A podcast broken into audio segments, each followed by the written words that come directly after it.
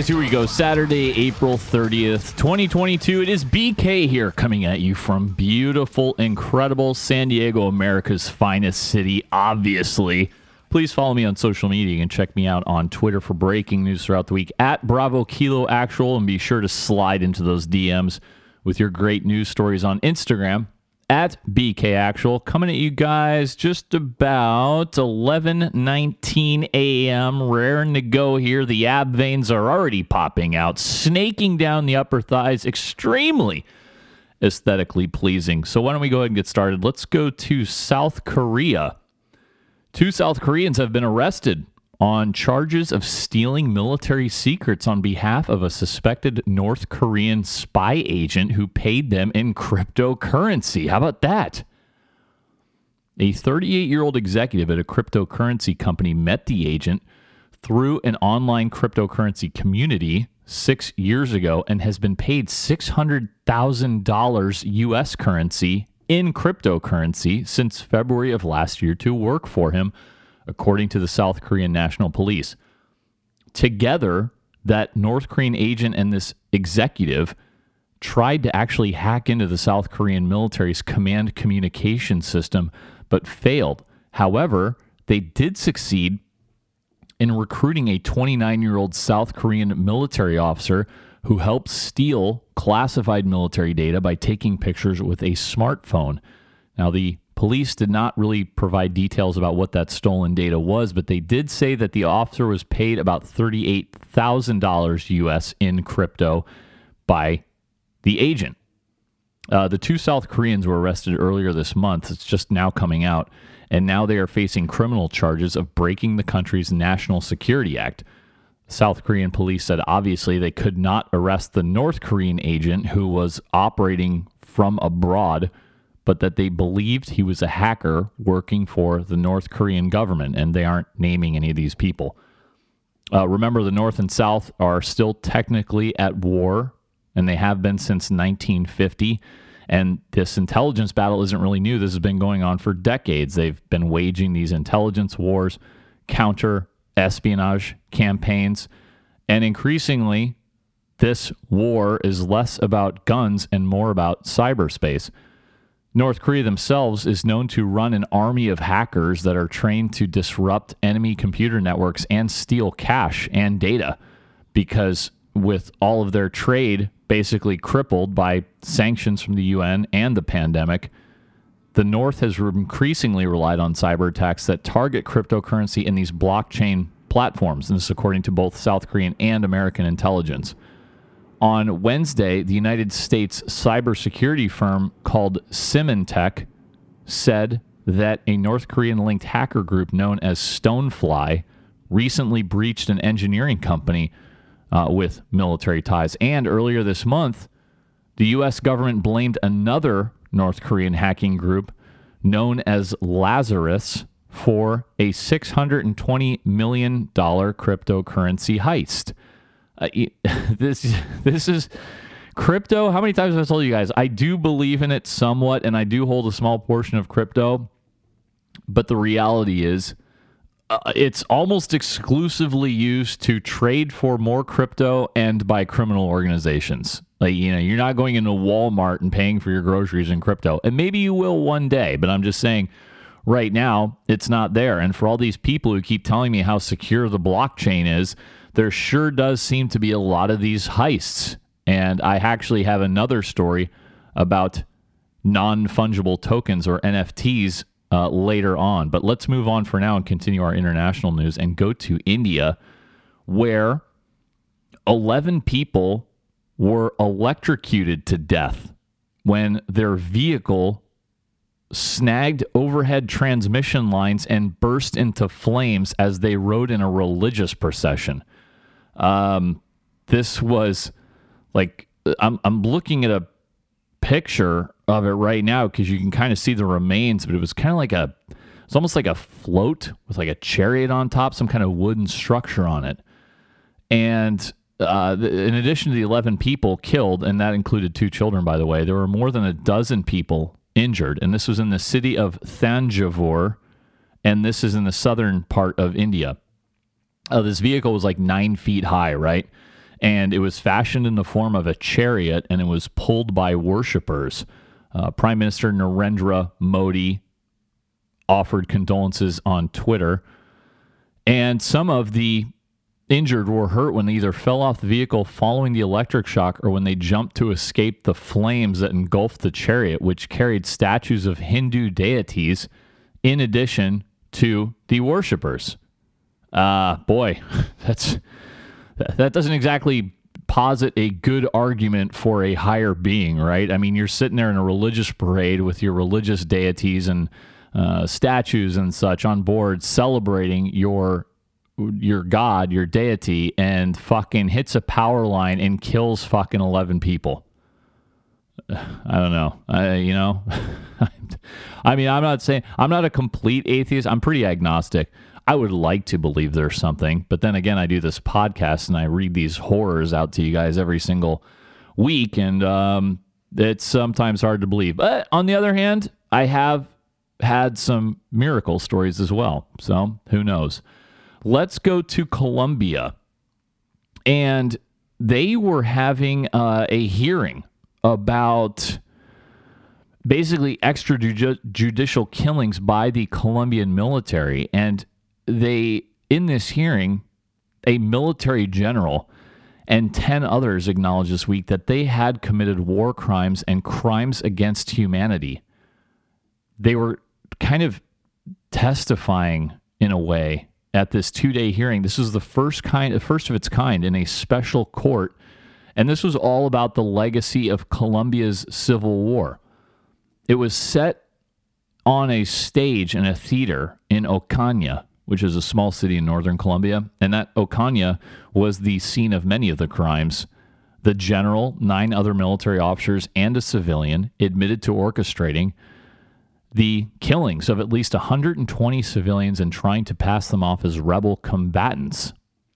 Uh, this this whole case, this, this scandal, is known as the false positives scandal, and uh, the killings were kind of used to bolster the country's argument that they were winning the war against these rebels. That Colombian Civil War, and I'll have more on it in a minute, basically goes back to all the 1960s the retired general was a guy named um, General Paulino Coronado Gamez. Uh, and he said um, that basically, quote, I want to express to you that I feel great remorse that tears my soul, end quote. So, this special court is known as the Special Jurisdiction for Peace, and it was set up as part of a 2016 peace deal between the Colombian government and the country's largest rebel group, who you've probably heard of. They are called FARC. That is a Spanish acronym. The English translation of it is the Revolutionary Armed Forces of Colombia.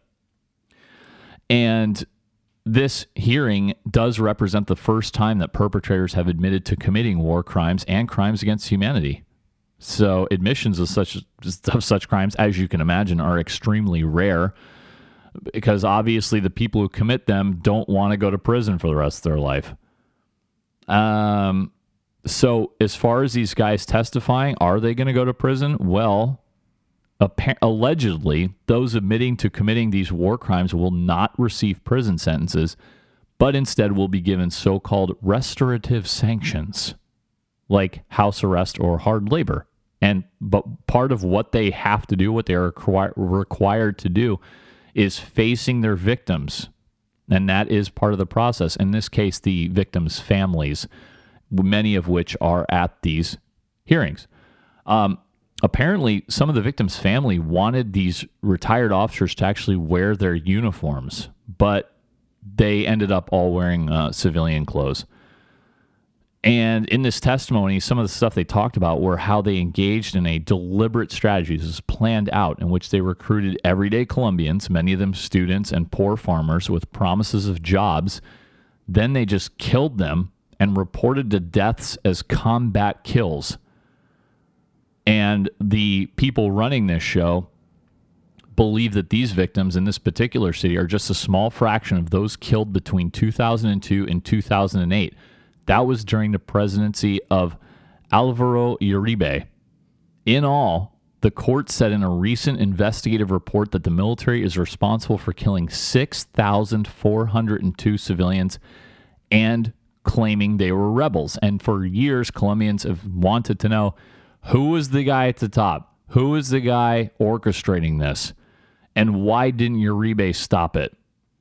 Now, this hearing has not resolved those questions, but human rights groups and the UN Human Rights Office has raised alarm about these suspicious deaths uh, as far back as 2005.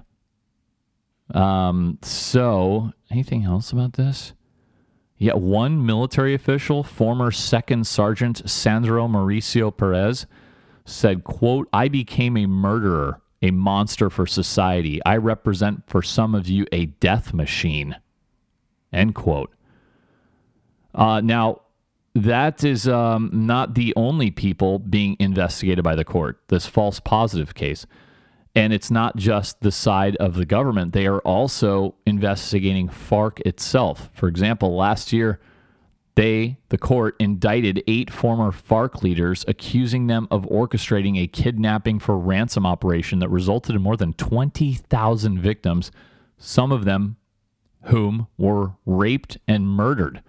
And they, the FARC leaders, have admitted guilt and they're going to participate in a similar public hearing coming up. Uh, you know, this is like fucking where there are no good guys here. And just a little bit quick background Colombia's conflict with FARC began back in the 1960s when two communist leaders declared a rebellion against the state. And this was all about an unequal society the very few rich people who had everything, and the 95% of the rest of the population who had very little.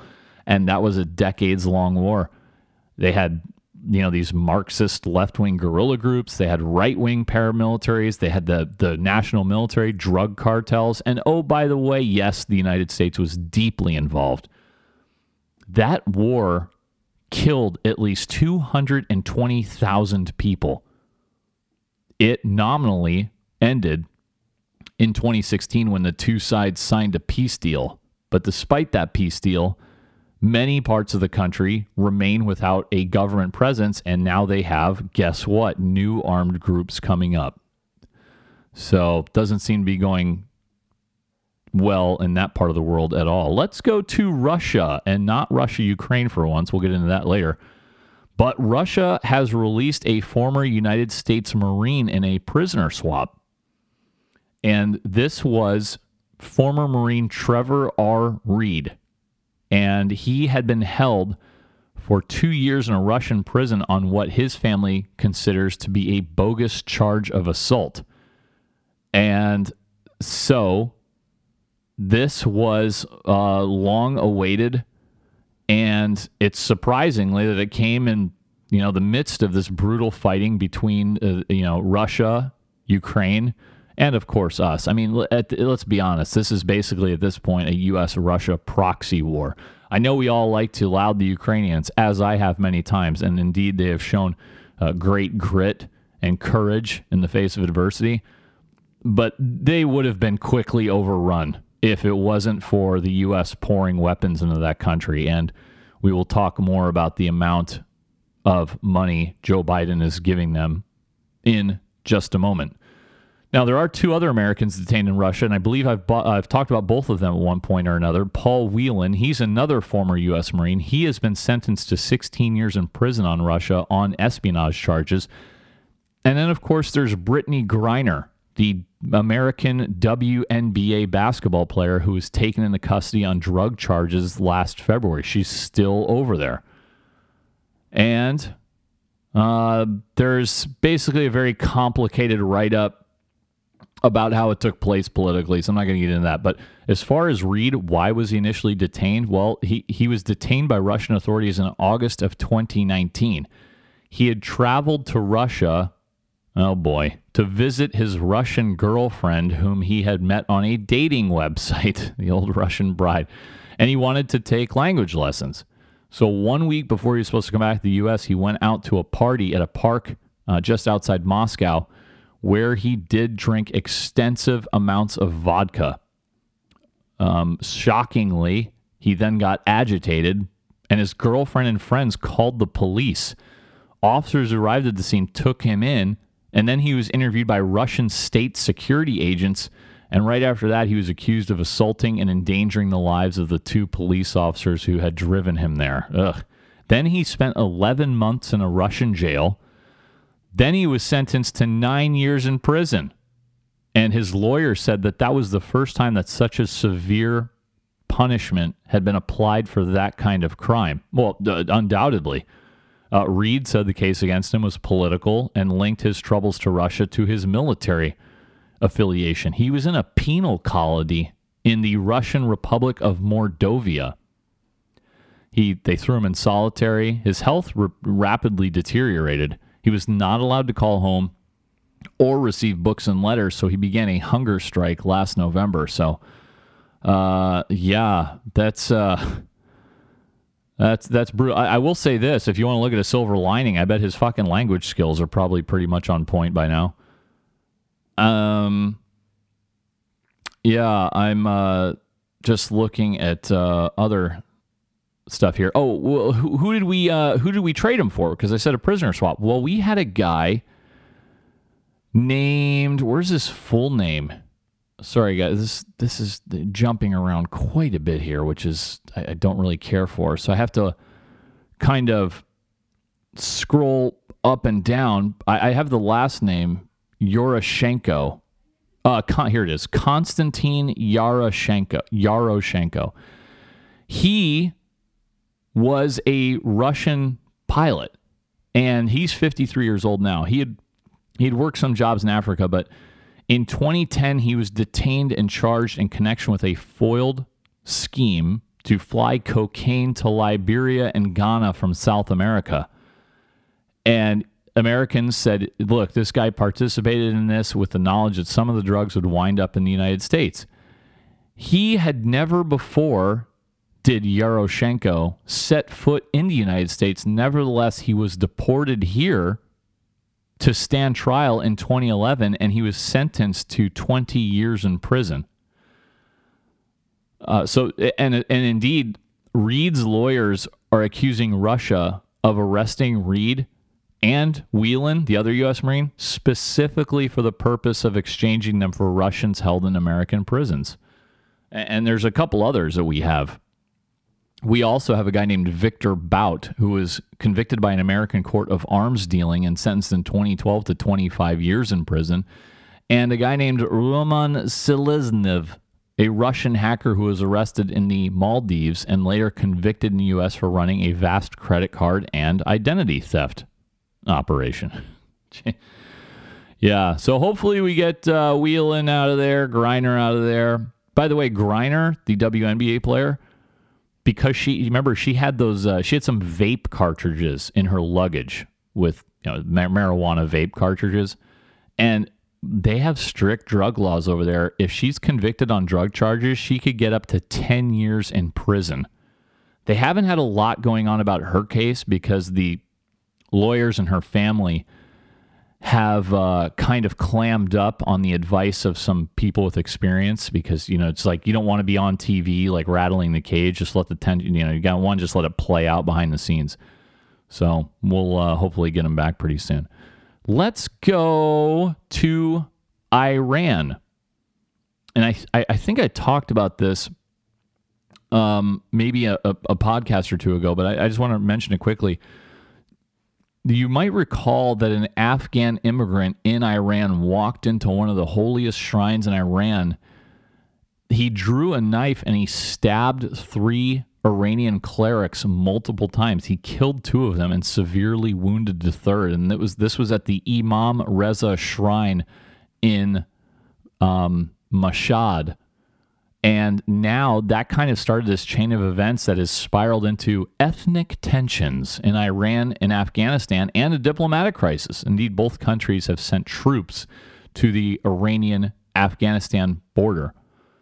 Uh, so now, you know, they, they got diplomacy going on. A Taliban delegation is supposed to travel to Tehran for talks. But um, now you have all kinds of Iranians pissed off, and there's a lot of videos floating around social media of Iranians harassing Afghans And those started circulating on Afghan social media, and now they're all pissed off about the Iranians. And it got so bad, protesters in Afghanistan attacked Iran's consulate in Herat and called for military action against Iran. In response to that, Iran suspended their consular services in Afghanistan for 10 days. Uh, but, you know, Afghanistan doesn't have a lot of sway here because a lot of Afghans have been fleeing the Taliban and trying to seek refuge in Iran. So if Iran wants to, you know, pull out the sticks, they'll just expel every Afghan refugee in their country and send them right the hell back. Uh, but this week, according to a report in Iranian media, Tehran sent troops and tanks near the border with Afghanistan after a fight broke out between border guards. And this happened when the Taliban attempted to build a road at the frontier. And then the Taliban built up some of their troops.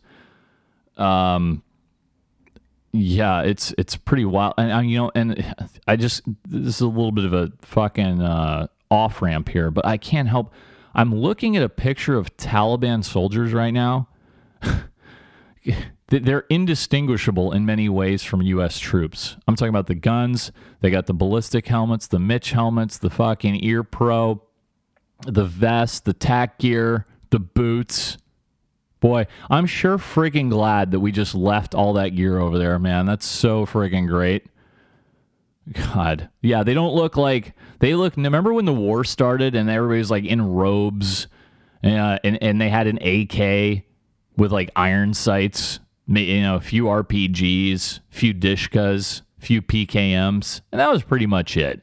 And now they're walking around with fucking night vision and IR lasers and all kinds of other stuff. That's just that that that's wonderful. I mean, they were as I've often said, they were pretty tactically good when they just had the iron sights and the RPGs. So they're and then now after 20 years of combat, now having IR lasers and NVGs and all the other shit, they're um, no doubt formidable. Let's go to Mexico. Police found 150 skulls at what they thought was a crime scene. But then they did some dating, and it turns out that the victims, who were almost all women, by the way, were ritually decapitated over a thousand years ago.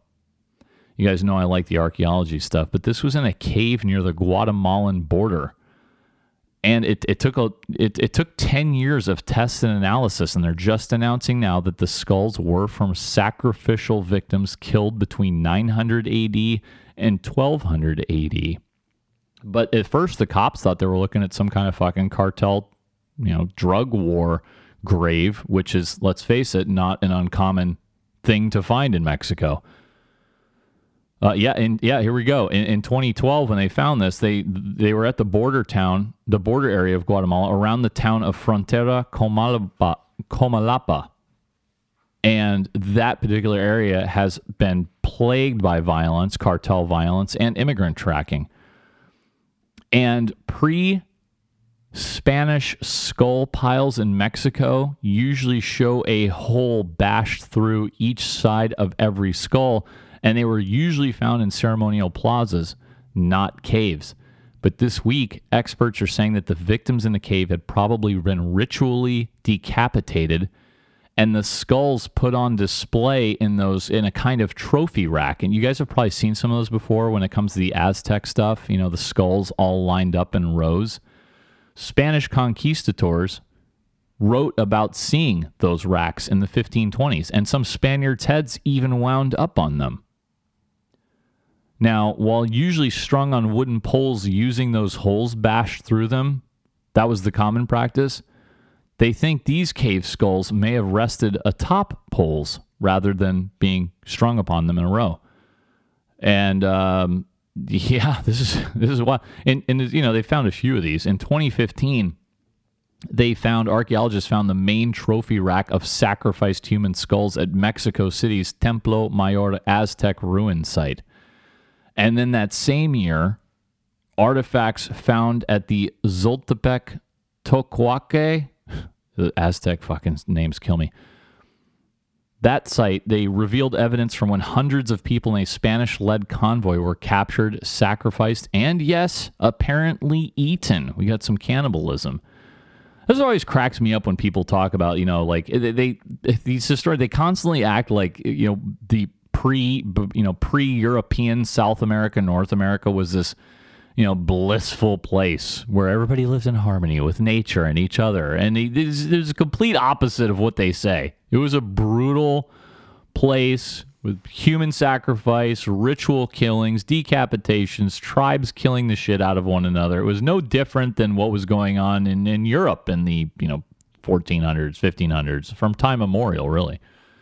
But yeah, pretty fascinating. So let's go now to Ontario, Canada, where four military cadets at the Royal Military College have died in an early morning vehicle accident and they say it was at the institution's campus, and this is in Kingston, Ontario.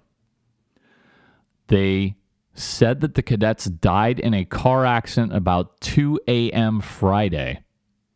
And a statement from the Defense Department said that the car they were riding in entered the waters at Point Frederick Peninsula.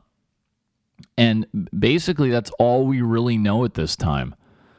Uh, so what is this? Like some kind of, some kind of like, were they racing? You know, a prank, something. I don't know, but the at the end of the day, the four cadets are dead, so it's pretty pretty sad. Um, okay, what else do I want to do here? Let's go. Well, let's go to something fun, and go to Thailand. And I, you know, I'm pretty sure this is real because I did see multiple news stories about it, and I'm seeing pictures of the guy and everything else. But I am going to do the rare uh, thing about taking this story with a very tiny grain of salt, although I do believe it is real. But this, I'm talking about the Royal Thai Navy.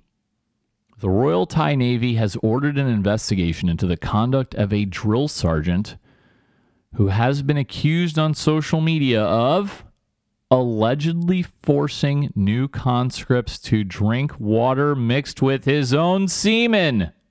Yes, they have suspended this non commissioned officer named Thaksin Ngakpillai.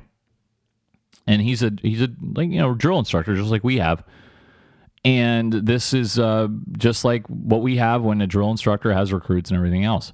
So they are taking this seriously and they do appear to be real because the Royal Thai Navy spokesman, some guy named Pokrong Monthatphalin, admitted Friday, yesterday, that an initial check of these social media reports have con- has confirmed that the allegation has grounds, adding that the incident took place in October of last year. Uh, and, and, and Vice Admiral Pokrong, same guy, the spokesman, he offered an apology to the conscripts and their families for the alleged abuse. So this, uh, this is uh, this is not uncommon in foreign militaries, this kind of, I don't know what you want to call it, hazing. An investigation and report by Amnesty International in 2020 claimed that the Thai military routinely subjects new conscripts to beatings, humiliation, and yes, sexual abuse, which often amounts to torture. Uh, new cadets have been subjected to all kinds of maltreatment by their seniors, senior cadets. They had an infamous case back in 2017 of a guy named Pakapong Tanyakan, a first year cadet at the Armed Forces Academy's preparatory school, who died of sudden heart failure after he was subjected to punishment. Um, and then the family of that guy doubted the declared cause of his death because his body was apparently sent to them with some organs removed without their consent. Wow. Uh, that case is also now being reviewed. okay. And yes, I do have several other bodily fluid related stories coming up soon, so stand by on that. Um, all right, let's uh, go to quickly Ukraine, Russia. 65 days in now. Then and you know what? I, this is definitely going to just grind out for a long time.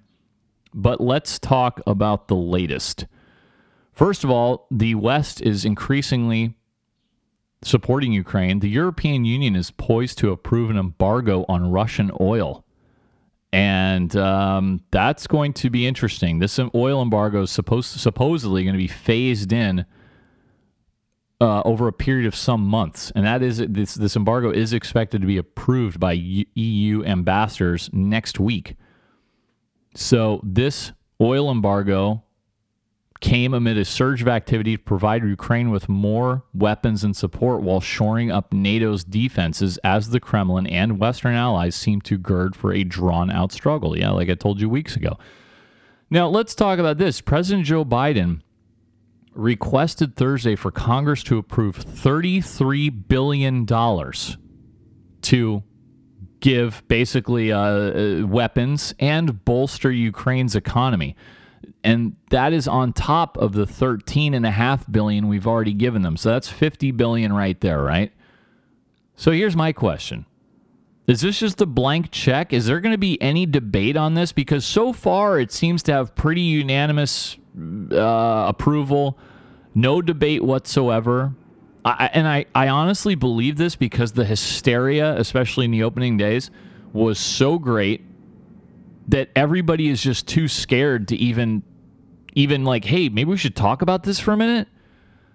I mean, yes, as you guys know through the past podcasts, I very much so I hope Ukraine beats them back, but I don't want any Americans going to die for that. And now I'm starting to question you just heard me read they expect it to be a long drawn out war. So what's the next fucking check going to be? So it's gone from 13 and a half billion now it's 33 billion. What if they're still going at it two months from now? Then what? Then what's the the, the amount going to be? You know what i'm saying? And in the meantime we have people struggling all over this country. Our own border which i'll talk about later is being completely annihilated. And this is the only thing that seems to have like unanimity and vast approval among Congress, and nobody even like talks about it. Nobody even discuss it. And I'm I'm saying, okay, let's discuss it both ways. Even if you're for it, can we have some Congress people stand up in Congress and publicly go on the record and explain why and how much and how long it should go on? They're not even doing that. They're just writing the checks. So something to think about. And I really do believe that anybody, people are scared. If, if you even question it, you're labeled as some kind of Putin stooge because that's what everybody was doing, especially in the first couple weeks. If you're like, even question, like, well, why are we getting involved with this? They're like, what do you love Putin? it's like, no, I don't love Putin. I think he's a crazy psycho. But I also don't want a bottomless fucking pit of money and weapons flowing into Eastern Europe. I mean, who knows where all those weapons are going to go? You know, Russia has already captured some of those NLAWs and javelins. So I'm just saying, can we friggin' talk about it at least? Britain's military said they are going to deploy 8,000 soldiers to Europe and they will join tens of thousands of troops for NATO from NATO, other NATO countries in exercises meant to deter further Russian aggression. Meanwhile, in the background of all this, the Russians are um, still at it in the Donbass region of eastern Ukraine. And they have uh, heavy battlefield losses. matter, I, I, believe, I don't have it in front of me, our U.S. has in, estimated that Russia has lost at least 15,000 troops, dude. That is just, that's incredible to me, especially on, you know, t- two months in. Um, that's hard to believe. Imagine if imagine if that happened to, uh, to us in Afghanistan. American people would be rioting in the streets. Uh, anything else on here? Uh, the U.S. has told Indonesia, by the way, that we oppose the Russian President Vladimir Putin participating in a group of 20, otherwise known as G20. Uh, they're having a meeting that Indonesia is hosting in November, and we are telling Indonesia that we do not want them there. However, we do welcome Indonesia's decision to invite President Volodymyr Zelensky of Ukraine. Now, that would be great. Can you imagine those two guys in the same room? No, why?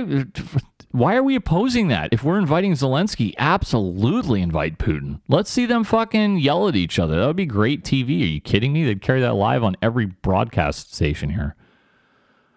Um, and Russia's foreign minister, a guy we've talked about many times over the years, Sergei Lavrov, is accusing the U.S. and European Union of using the war in Ukraine to battle Russia. Well, yeah, it, like I said earlier, it's definitely a proxy war between the West namely the U.S. and Europe, against Russia. That's absolutely true.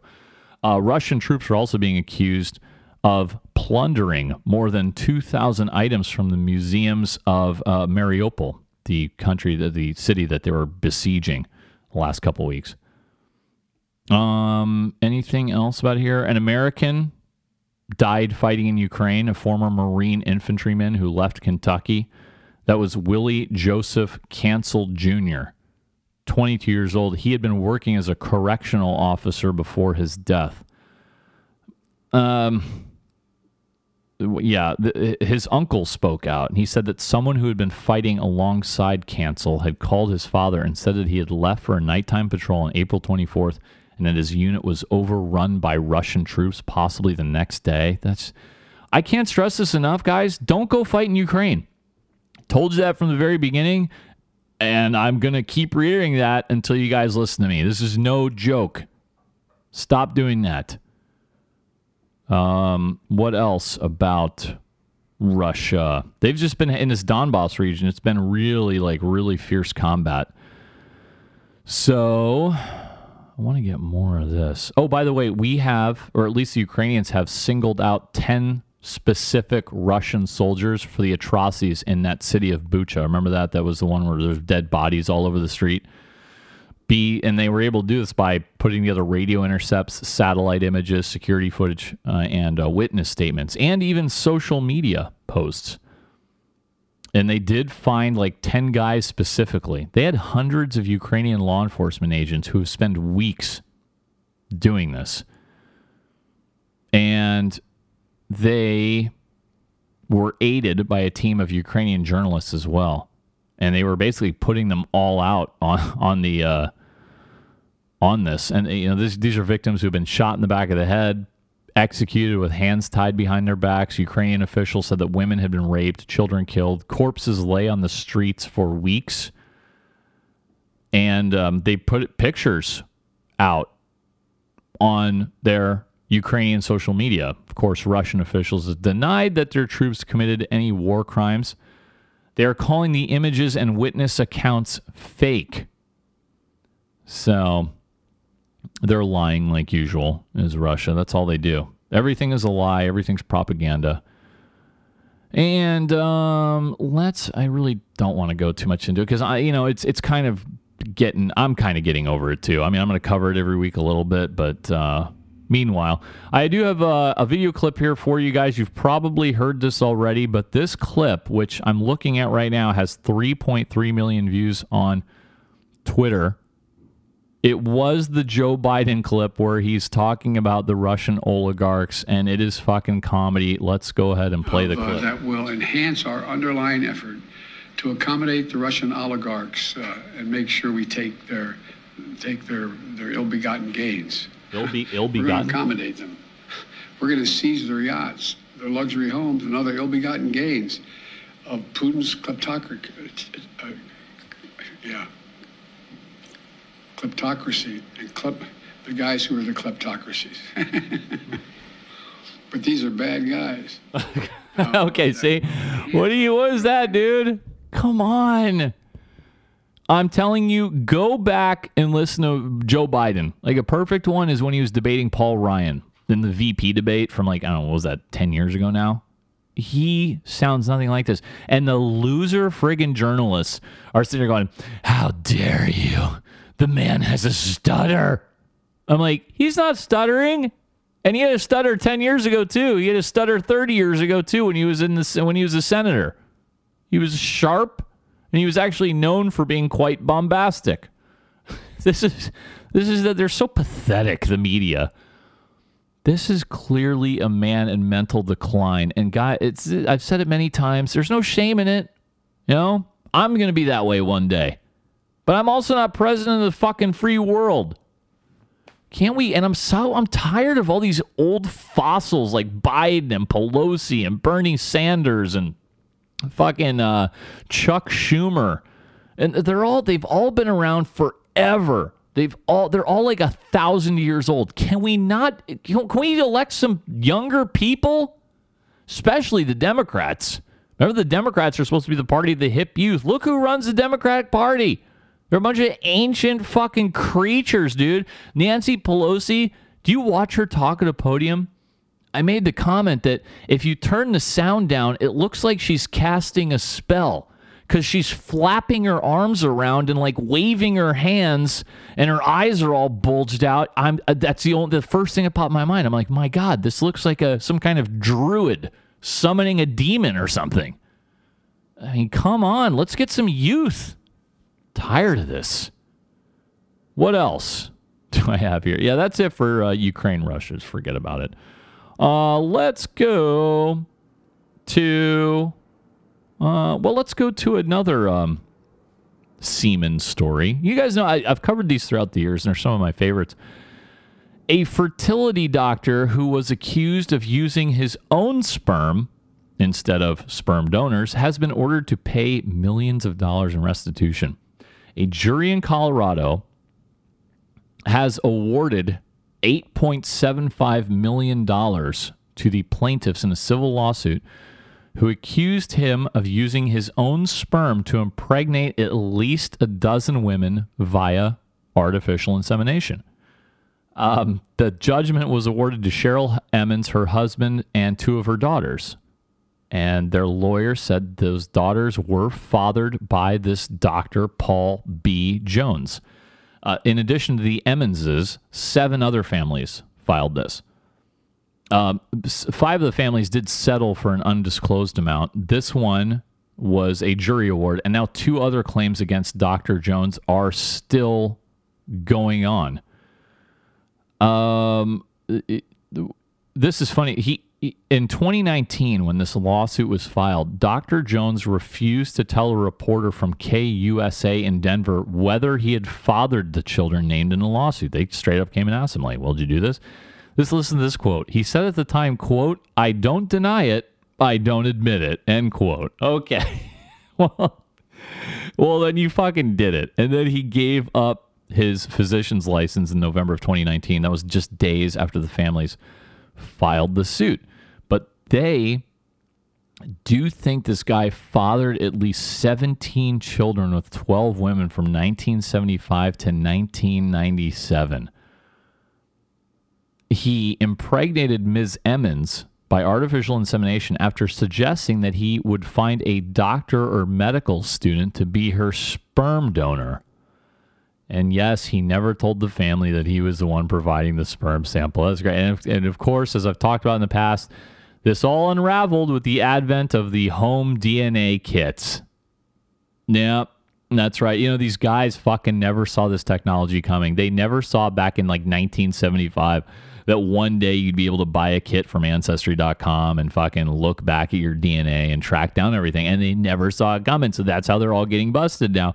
And I will continue to make the same joke every time I do one of these stories. It just kills me because I'm picturing in my head him having the conversation like, yeah, yeah, yeah, yeah, no, no, I'm going to find you a doctor. Oh, yeah, fucking genius guy. Harvard doctor, medical student at Harvard. Fucking also he's jacked, tan, fucking nine inch dick, fucking abs. You know, he, yeah, oh, yeah, I got that. And then he hangs up the phone. He's like, fuck that, dude. And he fucking pulls out his dick and just jacks it right there into the tube. It's like, yeah, this will work. How's she ever going to know? She's never. And plus, hey, I'm a doctor. I mean, he's not wrong. He did say he'd find a doctor, right? He did find a doctor. Man, I just can't believe it, dude. And like, do you think he like jizzed right into the test tube, or do you think he just fucking like scooped it up with a spoon? Or I know I'm getting gross here, but I just have all these. once I start picturing it in my head, I'm like, how exactly did this play out logistically? And then you have to immediately like put the tube in the fridge. I don't know how it works. That's all I'm saying. So anyway, that's uh, those are always amusing stories. I will cover those every time. Let's go Oh, let's talk about the Orange Man quickly. We have an update here. Oh my God, the libs were going crazy about this. How about this? Likely, here's the headline at the New York Times. Likelihood of Trump indictment in Manhattan fades as grand jury wraps up. Yes, the Manhattan District Attorney is continuing to investigate Donald J. Trump, but knowledgeable people, according to the New York Times, say charges are unlikely to occur in the foreseeable future, if ever. oh, that's so funny, dude. Oh yeah, they were besides themselves on Twitter yesterday. Hey, who did who did he pay off? Check that district attorney's bank account. All this shit like that. Hilarious, dude. Remember, he had been facing potential criminal charges from the grand jury this year over his business practices. But in the week since the Manhattan District Attorney Alvin Bragg stopped presenting evidence to the jurors about Trump, new signs have emerged that he will not be indicted in Manhattan in a foreseeable future, if at all. Um, some the, what are these signs? Well, at least three of the witnesses once central to the case, like they were considered like, hey, these are the people who are going to bring down the Orange Man. Well, three of them have either not heard from the district attorney's office in months or have been not have been not asked to testify at all. And I think I talked mentioned this a few weeks back. A prosecutor in the Manhattan District Attorney's Office who played a key role in the investigation has stopped focusing on a potential case about Trump. And that followed the resignation earlier this year of the two senior prosecutors leading the investigation. And the remaining prosecutors working on the Trump investigation have abandoned the so called war room they used to prepare for their grand jury presentation earlier this year, leaving behind an expansive office suite and conference room. now, this grand jury, you guys know they, they convene grand juries for a set amount of time. Now, it could be a month, could be three months, whatever. So, this particular grand jury's time expires at the end of April, tomorrow. Or no, today. It's the 30th, right? Yeah. So, that now now they can impanel another grand jury but that just that doesn't look good you know like if you if you and it doesn't look good for the prosecutors either like if you if you put together a grand jury and they decline to indict somebody you putting together a whole new grand jury and presenting the same shit now it looks like you're just singling out and as i've said oftentimes in the past i'm sure trump has committed all kinds of financial crimes as have every other real estate developer who worked in Manhattan in the 1960s, 70s, 80s. Of course they did. They had fucking union guys to deal with, the mafia. I'm sure there was all kinds of crime going on. But you know what? It's fucking victimless crime as far as I'm concerned. I mean, how does it affect me? It doesn't at all. It's not like he beat somebody or killed somebody. Or maybe he did. It is Trump. You never really know. Uh, so in recent week, Bragg, the uh, DA, he has issued a few additional subpoenas that do indicate they're continuing to investigate, but have not found a new path to charging Mr. Trump. Oh, this is too great. This is a very long story at the New York Times, but you know what? He, you know what Bragg is doing right now because he he's saying he's coming out and he's saying, "Oh no, we're we're interviewing new witnesses. We got additional evidence. Uh, you know, this is a work in progress." You know, all of that is to please his radical far left base, whose only living care in the world is to see Drumpf dragged out of Trump Tower in irons and perp walked down Fifth Avenue right into the fucking city jail. That's what they live for. And I guys, I'm telling you, I'm on, I know a lot of you are not on Twitter, but that's where all this that's where the really the radical far left resist nuts reside. And this is literally their only hope in life because they're such losers. They really have nothing else going on. And like I said, they were completely devastated by this yesterday. So friggin' funny, dude. Um, and yeah, so, so remember, this is the criminal investigation. The New York State Attorney General, Letitia James, she does appear to be continuing action against Trump as part of her inquiry into whether he falsely inflated the value of his assets and annual financial statements. But that's like fucking nothing. It, again, once they one, they all do that, and that's a white collar crime. And say he was convicted of that, he's not going to go to prison, which is what the resistance desperately wants. He'll fucking pay a fine or some shit like that. So, anyway, comedy gold about uh, old Drumpf yesterday. And speaking of politicians, let's go to my man, Representative bumbling, hapless Madison Cawthorn of North Carolina. You guys know I enjoy bashing him. Yes, he is a Republican. I know many of you guys are, and he's very MAGA. And I know many of you guys are too. But that, as I, you know, I, I just keep saying it. You can find a guy who's very MAGA and very Republican and who's actually accomplished something. And just as an added bonus, is not a huge goofball like this guy. You can't. There's plenty of them out there. Why this guy? I, I know one of my um, my buddies, Kristina Wong from Breitbart. She uh, finds him very attractive. So maybe is that it? Maybe that's easy. I mean, he's a good looking guy. But yeah, he's uh, got uh, all kinds of shit going on. Remember, we've covered him a couple times in the past.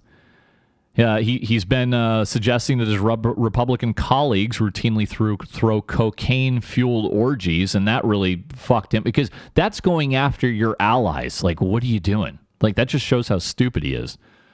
Um, he's been accused of insider trading and an inappropriate relationship with a male aide. And then finally, and most retardedly, I'm sorry, guys, I know many of you don't like that word, but it's so applicable in this case this week, he was detained at an airport where police said he tried to bring a loaded handgun onto an airplane. And when I first saw that, I was like, "Oh, they're talking about the, you know, this is that's an old story." No, this is the second time the idiot did it. Like, what are you doing? How is it? Are you stupid? Like, he just seems like stupid. Like, what would ever possess you to do that? Uh, oh, and also, by the way, last month he was charged with driving with a revoked license for the second time since 2017. And as I said, you don't want to alienate your allies. Um, a lot of now Republicans in North Carolina have been dumping money into an ad campaign and they're accusing Cawthorn of being a fame seeking liar. And oh, by the way, just off the top of my head, in addition to all those scandals, Remember, he kind of lied about his friend when he suffered the car accident that paralyzed him. You know, he said his friend like ran off and never helped, and his friend was actually like, "Dude, what are you talking about? I like literally dragged you out of the car accident," which he, which police agreed, and, and that was backed up. And then uh, it's, just then the Naval Academy thing where he was like, "Yeah, I, I got accepted in the Naval Academy, but then I got in an accident." And the Naval Academy was like, "Dude, we we never accepted you in here." Just stupid shit like that. And then most offensive to me was when he was on the Zoom panel because he's part of the Veterans Affairs Committee. And they were holding a hearing about like disability or something very important to veterans, and the fucking dipshit is sitting there cleaning his gun on the Zoom video, just looking bored out of his mind. And it's like, you're just a clown, bro. You're a fucking clown. Grow up. I understand he's a young man. And and yes, I do understand. If I was put in a wheelchair, I don't know how old he was. He's 26 now, right? Youngest guy in Congress. If I was put in a wheelchair, I'd probably be pretty fucked up too mentally. But you're the one who put yourself out there to be in Congress. And the best thing you can do is be an example. You know, if you want to influence people, be a positive example, and you are far from that. Oh, and then he wrote on uh, Twitter, he kind of blamed uh, the Republicans who were targeting him because he threatened the status quo. Um, there is a primary in North Carolina, Republican primary on May 17th. So we will uh, we will uh, keep an eye on that. That is a heavily conservative district, so the Republicans aren't. Whoever wins the primary is going to win the general. But uh, there, there's other guys, and I've already looked at some of the other guys running there. It's businessmen and guys who've actually accomplished shit in their lives. There are seven Republicans challenging Cawthorn in that primary. So yeah, they just don't like it, dude, and and he just he just does not help himself. You know, he he posted on Twitter this quote quote many of my colleagues would be nowhere near politics if they had grown up with a cell phone in their hands end quote. Hmm, uh, what is he trying to say with that? Because now he's the only reason he's in a complete embarrassment is because we live in the world of social media. Is that what he's trying to say? Well there's plenty of other young people who go about their business and aren't a complete embarrassment so i don't know what that means. So anyway, Cawthorn, yeah. I know a lot of you guys like him, but there's plenty of people to like. You know, there's plenty of people just as conservative and think the way you do. You don't have to go with this guy, and you don't have to defend him. And I won't. Let us go to um what do I want to do here? Well, let's do a few few animal stories. Let's start with bees.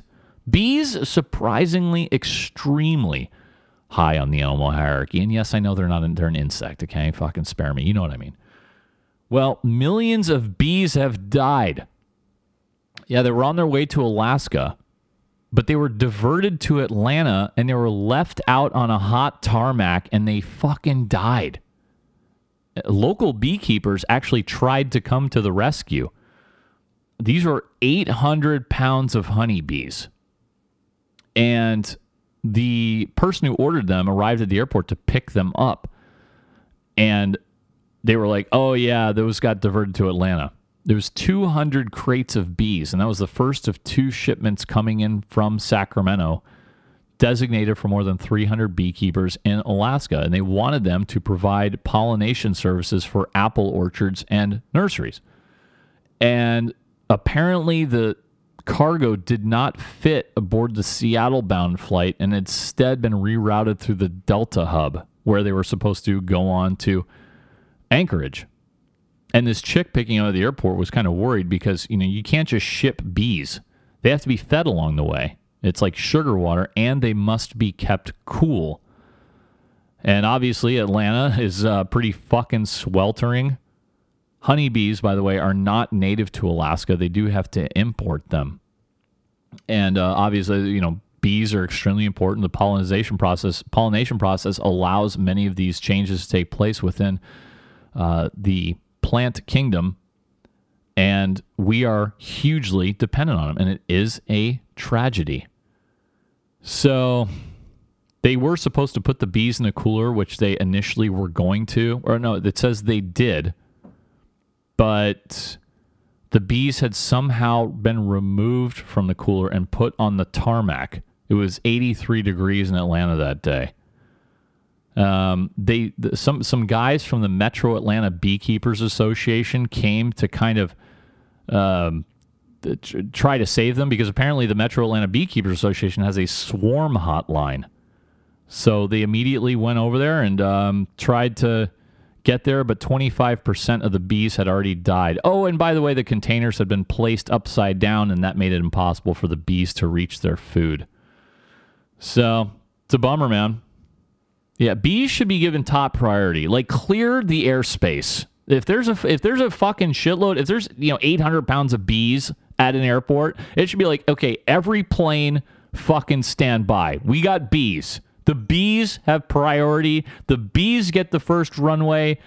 Just shut off the engines right now. Everybody get the fuck out. Deplane. Take the kick the passengers off the plane. Get everybody out. The bees have priority here. That's the way I would run it and other animal stories. Um, 20% of reptiles face extinction. Uh, this is mainly because people are taking away their habitats for agriculture, urban development, and logging. This is according to the first global reptile assessment of its kind. And they say at least 1,829 species of reptiles, including lizards, snakes, turtles, crocodiles, are threatened. This was published uh, this week, Wednesday, in Nature magazine.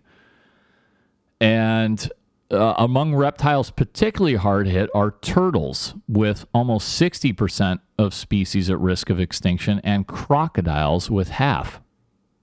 Both fairly high on the animal hierarchy. Both groups also are depleted by hunting and fishing. You know, I'm going to say it again. there should be an absolute global ban on commercial fishing in the worldwide. We should do that.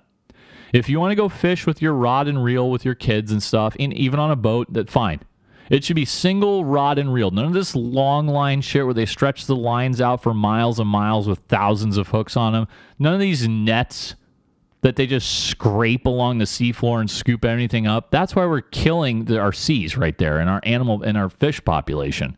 That shit should be banned. Plus, fish is overrated anyway. Doesn't taste very good, in my opinion and it it's like why? Why eat it? And it's got the mercury problems and all kinds of other shit. Like, why would you even eat that when you can eat, like, I don't know, like I do, grass fed buffalo, venison, grass fed elk? I even got the, uh, my latest shipment of meat is I got wild caught boar. In addition to the wild caught boar, this is like javelina basically. They also packaged it up into a chorizo. So I got wild caught boar chorizo. That's why if you guys follow me on uh, Instagram at BK Actually, you probably saw me making all of those meat dishes. And that's what I've been using, uh, uh, including a bolognese. If you didn't know, a bolognese normally is a sauce used in Italian, but I've just been eating without noodles because I'm trying to keep the ab veins popping. But a bolognese is just basically, it's super easy. You saute fucking gar, uh, saute carrots, onion, celery and then you dump equal amounts of pork, ground pork, and ground beef. In this case, I use the ground wild boar and the ground wild elk. You brown that up and then pour some marinara sauce or a bunch of tomatoes on top. Let it simmer for a few hours. Throw some Parmigiano Reggiano on top. Boom, ready to go. Super easy to do. That's what I've been making. Uh, anyway, but back back to the uh, back to the story. This reptile assessment included 52 authors with contributions from more than 900 exports, experts around the world, and it took 15 years to conduct this. So, sounds like we're going to lose a few reptiles. Uh, okay, back to something fun. Let us go to Ireland. An old man, well, not that old, 69 year old man who, as my page decides to, come on, what the hell? Here we go. 69 year old David Mawhinney claims to have no memory of standing outside a woman's bedroom window committing a sex act on himself. yes, he was. He was pleasuring himself, going crazy. Oh, by the way, he does have a history of exposing himself at victims' home, and this latest one was on uh, April 15th. And uh, old Dave was sitting there wailing away. A passerby actually informed the woman that someone had been standing at the side of her house for up to 10 minutes. When she went to check with a friend, they discovered a man looking in one of the bedrooms. They went back into the bedroom and saw the same man standing at the window with his penis exposed on top of his waistband and pleasuring himself, said a prosecution lawyer. Police were alerted. They arrived at the scene. Mawhinney repeatedly shouted and swore at the officers. Probably maybe he hadn't finished yet. And the prosecutor added, I thought this was a great line. The prosecutor added, quote, during interviews, he stated that he could not recall what had happened, as he had been drinking Sambuca since 10 a.m. that morning, end quote. Who's drinking Sambuca in the morning? Sambuca, which I only know about because my uncle and dad love to drink that crap after dinner. It is an after dinner drink that you would consume like in the evening. Oh, oh, here's another great line. You know, I love this. Mawhinney of no fixed abode pled guilty to charges of exposure and disorderly conduct. Okay, no fixed abode. I love the euphemisms they come up with for the vagrants. Yes, Mawhinney, the vagrant. That's a lot more concise than no fixed abode. If you didn't know, abode is a euphemism for a house or a home. Uh, yeah. Oh, he's an educated man, apparently, from a good background, but for the last 10 to 15 years, he's been homeless and seems to prefer living in the streets. What do I always tell you? This is a lifestyle. They enjoy it. He's not a guy who's just down on his luck, dying to go back to work. No, he wants to stand in the street. He wants to drink his Sambuca. He wants to fucking jacket in front of the window. That's his lifestyle. That's what he wants to do. You got to put him away. You have to put him into a, an institution against his will. It's the only thing that ever stops any of this shit. Okay, so guys, I got a lot of clips on this, so let's get to it. Let's talk about the border. Let's start with Greg Abbott, governor of Texas, because uh, the, the libs on Twitter were super terrified that he fucking said this. Anyway, the border is being completely overrun. Um, Greg Abbott, the governor, has uh, been trying to do something on his own, but as I predicted weeks ago, remember he was going to put them all on a bus and send them to DC, and like d- didn't do shit. It's done really nothing, but he's trying to tighten his own border security. Texas has a 1,250 mile border with Mexico. And now Abbott is weighing whether to invoke actual war powers to seize much broader state authority on the border. He could do so, advocates inside and outside his administration argue, by officially declaring a quote invasion end quote to comply with a clause in the US Constitution that says states cannot engage in war except when quote actually invaded end quote. So the big argument I saw on Twitter is like no no what's happening in Ukraine is an invasion. This is not an invasion. And I'm like well in both cases large amounts of foreign nationals are coming uninvited over a sovereign nation's border, a, se- a separate sovereign nation. Yes, Russia is using tanks to do it, the, they weren't, you know, the, the, and both groups, by the way, you're uninvited and you're spe- specifically warned not to do it. Don't come. The Ukrainians did that to Russia. We've done that at the with Mexico and the Latin American countries, and guess what? They ignored us and they came anyway. So, what's the word that you would call that? What? Just because they don't have guns? I don't see the. I honestly, I do not see the difference, especially when it's hundreds of thousands, and I'll get to the number in a moment. Um. So anyway, Abbott has, of course, mobilized thousands of National Guard troops, and of course, we had the tragedy of the National Guard soldier. Um, that's uh, fucking just horrible. The National Guard soldier was assigned to that mission, 22 years old he was attempting to rescue two migrants, as the New York Times writes. It turns out, so they're probably actually drug smugglers. Yeah, it's horrible. So um, I'll have more on that in a second, too. So Abbott is doing what he can, but he probably won't be able to do anything. Now, what else? Let's talk about, I mentioned the numbers. The illegal immigrant population in America, this is not the amount of people encountered at the border. This is not the total amount of illegal aliens who cross the border because many have been deported.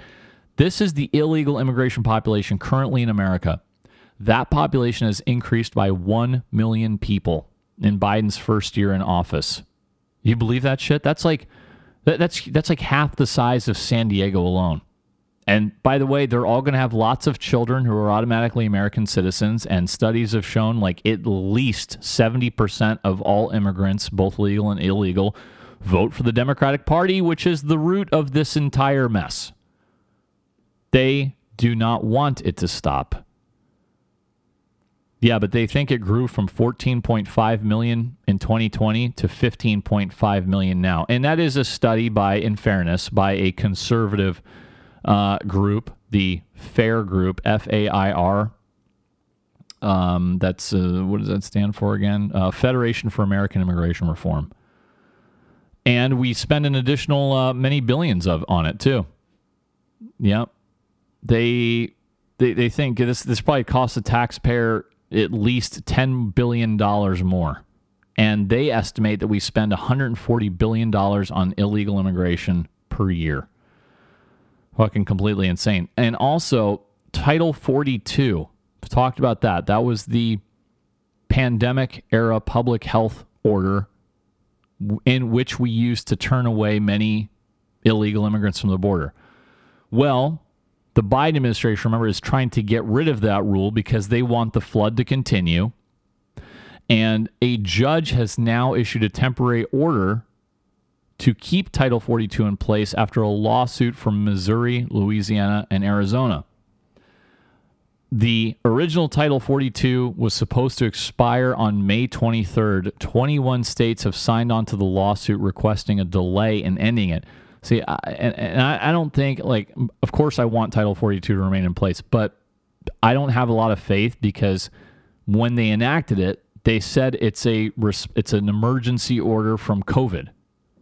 And if COVID is not a threat anymore, then the people trying to get rid of it are going to argue, well, then why do we have to have this law? So let's get rid of it. But for right now, anyway, it is supposed to stay. Border Patrol agents and DHS explain that if Title 42 is lifted, they would expect up to 18,000 encounters with illegal immigrants per day on the southern border. That is more than double the current rate of 7,000 and more than triple Department of Homeland Security's operational capacity of 5,000. Uh, Biden has said he will comply with the courts if judges say they cannot lift Title 42. And of course, the radical far left open borders nuts in the Democratic Party are very mad at him for that. But you actually do have uh, several Democrats who are all in border districts who really don't want this to be lifted. And honestly, you know what? This is kind of a good thing for Biden politically because he's being pressured. All his fucking border advisors are fucking radical far left activists, right? They're not serious people. And they just, they basically do not want a border. They won't say that. They'll just be like, well, we need to let everybody in and then we don't want to deport anyone, which ipso facto is an open border. So he is probably relieved because he can turn to his activists and all the people screaming at him all day and say, Hey, I want to get rid of it, but look, the court stopped me and I have to respect the court. So it's actually kind of good for him. Also, the Supreme Court is hearing about that Remain in Mexico program, known formally as the Migrant Protection Protocols.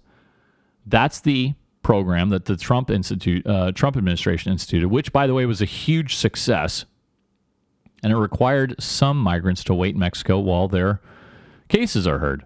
So the Supreme Court is now hearing arguments on this, and this applies to people who left a third country and traveled through Mexico to reach the US border. Yeah, that's something I've always bitched about. I'm like, why why should you be able to uh, go thousands of miles through multiple countries, then show up at our border and then say, oh, no, I'm claiming asylum. Oh, you couldn't have claimed asylum in one of the dozen countries you passed through? It's always been ridiculous and fake. It's not about asylum, it's economics. They want jobs.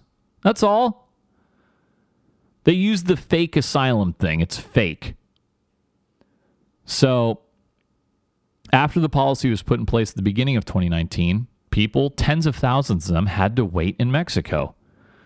And then, of course, right after he took office, because he had to undo everything the Orange Man did, Biden sought to end the program. Well, lower courts have reinstated it because lower courts said that federal immigration laws require returning immigrants who arrive by land and who cannot be detained while their cases are heard. So, um, th- this is very, this is very complex. So, what one law that we have on the books says that the federal government, quote, shall detain, end quote. That means you have to do it. Shall detain immigrants while they wait consideration of their immigration proceedings. But Congress has never allocated enough money, right? Because in 2021, we, the U.S. government, had the capacity to detain about 34,000 illegal immigrants while their cases are heard, right? Well, guess how many illegal immigrants we processed in 2021? Try 670,000. Yeah, that's almost 20 times the number we have capacity for. So, um, it's a it's it's very interesting article. I, if you want to get into the legalese, the New York Times has a great explanation of this. Uh, the, the, headline is "Supreme Court struggles over Biden's bid to end Remain in Mexico program." Uh, anything else interesting about this? And um, they did say the court did say they should be wary. The court should be wary of conducting foreign policy, and this is up to Congress. But the problem is Congress. It's um, it's and I'm another thing you always hear the activists say. They'll say our immigration system is broken. It's like it's not broken. We have all the laws are on the books. It's actually quite plain and easy to understand. It's not broken. It's that we didn't bother enforcing any of the laws for many decades. So they keep saying it's broken. It's not broken at all. You just no president has wanted to fucking enforce the law. If you want to call that broken, I guess. So, very good. Let's uh, go to some of the audio clips I have. And a lot of these clips are from, I don't know if you guys saw it, but uh, bumbling fucking Department of Homeland Security, Alejandro Mayorkas he testified for more than eight hours at the Capitol in front of Congress for two days, and he's just a fucking fool. But the thing is, he sounds like an idiot, right? But he's just doing what the administration tells him to because he wants to keep his job and his paycheck and his pension. So of course the Republicans are going to scream at him for not securing the border, and if he wants to keep his job, he can't say, "Well, I've basically been told not to. What do you want me to do?" If he was honest, he'd say that. But he went on um, fucking many, many uh, stupid comments. So let's uh, let's go to a few of the clips here. Let's start with Jim Jordan. Actually, uh, I'm going to go back to that one because that's kind of a different subject. Let's uh, start with Alejandro Mayorkas talking about the discontinued wall construction.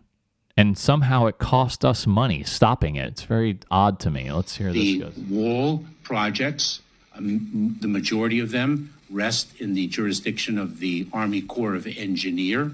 Uh, those that we ourselves uh, uh, control, uh, I believe that the cost of discontinuing them is approximately $72 million. And I will follow up with you to ensure the accuracy of my statement uh, this morning. Okay, I'm not sure actually how stopping something costs money. I guess that has something to do with buying supplies that were never used, maybe. Uh, but here is Chip Roy from Texas, Congressman Roy, and let's hear what he has to say to Mayorkas. He doesn't sound very the happy. The only plan that you offer, the plan you just offered, is to process aliens faster and encourage more to come. We know that to be true. I know it's true. You know it's true. Cartels true. know it's true, and people around the world know it's true, and that's why people are coming. That is false. The secure, no, it's, not, not false. false. the entirety of your plan says that. The Secure Fence Act of 2006 says what? That the Secretary of Homeland Security shall take all actions the Secretary determines necessary to achieve and maintain operational control over the entire international land and maritime borders. Will you testify under oath right now? Do we have operational control? Yes or no? Yes, we do. And we have operational control of the borders. Yes, we do. And Congressman, and we are working to. Listen what operational control defined. In this section, the term operational control means the prevention of all unlawful entries into the United States, including entries by terrorists, other unlawful aliens, instruments of terrorism, narcotics, and other contraband. Do you stand behind your testimony that we have operational control in light of this definition? And Congressman, I think the um, Secretary of Homeland Security would have said the same thing in 2020 and in 2019. Okay, so you're both the, full of the, shit. The rea- well, the secretary would have at least had a basis for saying that we have some sort of control of the border. But the fact is, we currently have people flowing across the border, including dangerous narcotics and dangerous members of terrorists, which your own agency sent a letter to my office after eight months. We sent a letter saying there are 42 people on the terrorist watch list that are in the United States. You just said to Mr. Jordan, you don't even know where the hell they are. That, that's what you're saying is operational control, including entries by terrorists and unlawful aliens. It's not. It's not operational control. All right, Chip Roy going. You know what's funny is that he knew Mayorkas was going to say they had operational control, and so he read off. Of, he had, he had a big fucking poster board ready that he held up that that read the definition of operational control. That's funny.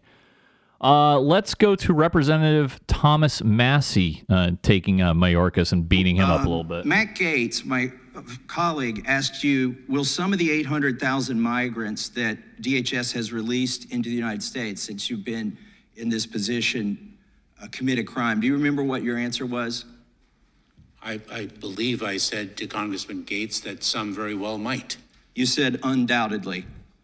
Um, how many of those are going to commit a rape? Congressman, um, there are uh, How- individuals. How many of those who have are been going to released in commit this- a murder? There are there are individ. You are speaking of individuals who are making a claim for humanitarian relief. How many gotaways made it across of the their- border, according to from your estimates from DHS? That's a better question.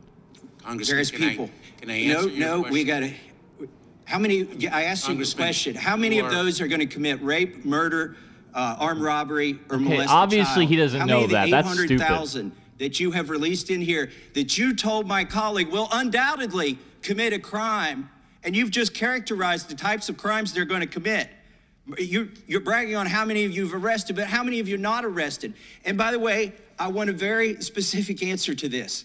Were those crimes committed in, in another country, or were those crimes committed in the United States? Congressman, Were those um, crimes you are- committed in the United are- States or another country? You are describing individuals who are seeking asylum in our country. Oh, get out! Oh, guy, oh, stop! There it is. There, yeah, all fucking two hundred and twenty thousand people who fucking uh, illegally immigrated in one month are seeking asylum. Get out of here! So tired of that. Uh, let's. Here he is uh, getting beat up about um, uh, why deportation levels under the Biden administration are below even 2012 levels. I think this is Tom McClintock from California yelling at You've him. repeatedly said there's a need for reprioritizing ICE because of limited resources. Yet in 2012, with fewer agents and judges than we have now, ICE arrested and deported 409,000 aliens. Under your administration, with more agents and judge, judge, judges, you've deported only 59,000. That's one seventh as many. Holy shit. Overall deportations The down time of the gentleman has expired. The witness may answer the question. 46% of ICE removals in fiscal year 2021 were for people convicted of felonies or aggravated felonies, compared to question. 18% during the previous four years and 17% of the year before that. Okay, so what, dude? What does that have to do with anything? I know what he's trying to say. He's just trying to cover for why they have so few. Uh, here he is uh, coming out for amnesty. this Should be funny. Will you commit to oppose any form of amnesty or modification of legal status of those who are in this country illegally who have entered during your tenure? Only, only uh, Congress can provide uh, legal status through the laws. We administer the laws. Would you Congress oppose that? though? We're, we're not talking about who passes laws or not. We're just talking about your philosophy as the DHS secretary. Would you support amnesty or modification of legal status? Uh, uh, Congressman, uh, I fully support and have for many years legislative reform that once and Okay. for all fixes our broken immigration I'll, system. I'll take it that, that you Broken won't make system. that There it statement. No, no, I actually will if you would allow me. And you, we, we involves- got just a few seconds, so speed it up, please. and, and that involves a path to citizenship for those who have been in this country for many years, who've been contributing Very good. to the So you s- well-being of our country. So the answer is you would support amnesty of some kind. All right, so there he is. He does support amnesty of some kind, which I, uh, you know, again, uh, just to reiterate, that's to show you that I'm not a total monster. I actually do support uh, somewhat of an amnesty, but only after we actually round up and deport every illegal criminal in the United States. That then I would support. Yes, I would support people who are like fucking breaking their asses out in the hot sun picking fruit, and guys who are working construction jobs for long hours and low pay because they're illegals.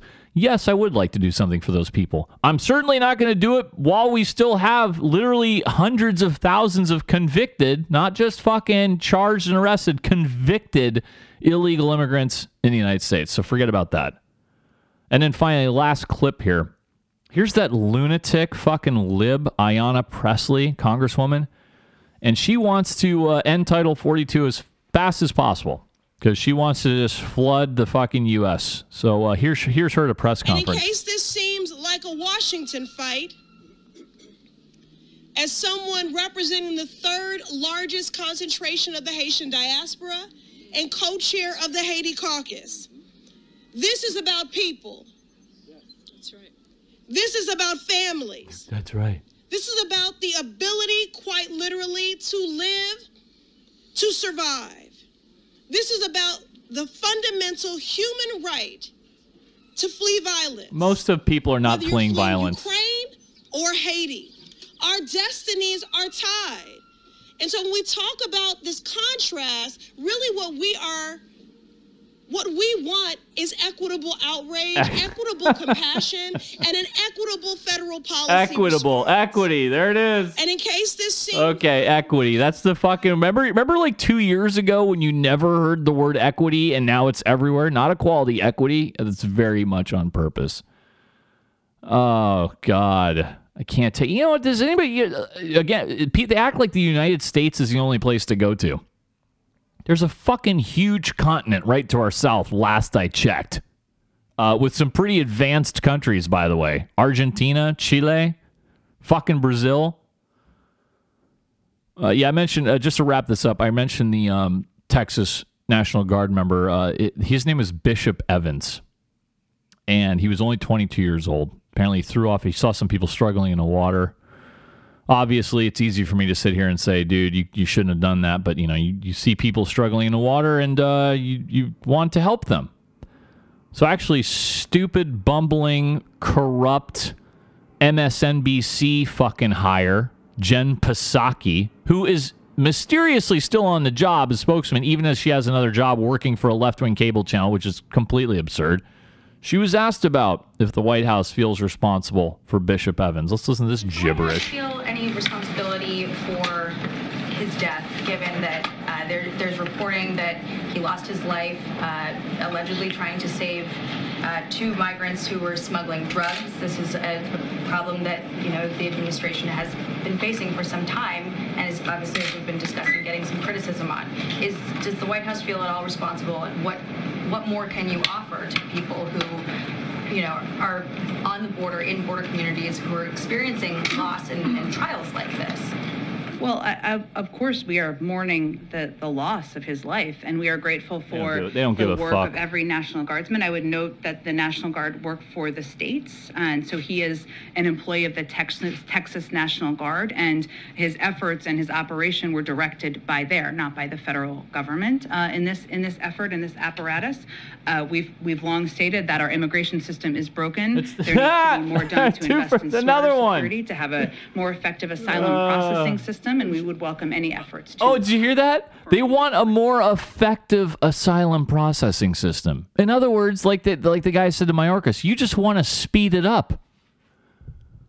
Guys, I don't listen to these clips. I, I had no idea both those doofuses were going to say broken immigration system after I went over it. That's fucking funny. Okay, I spent way more time on that than I intended to. So quickly, let us go on.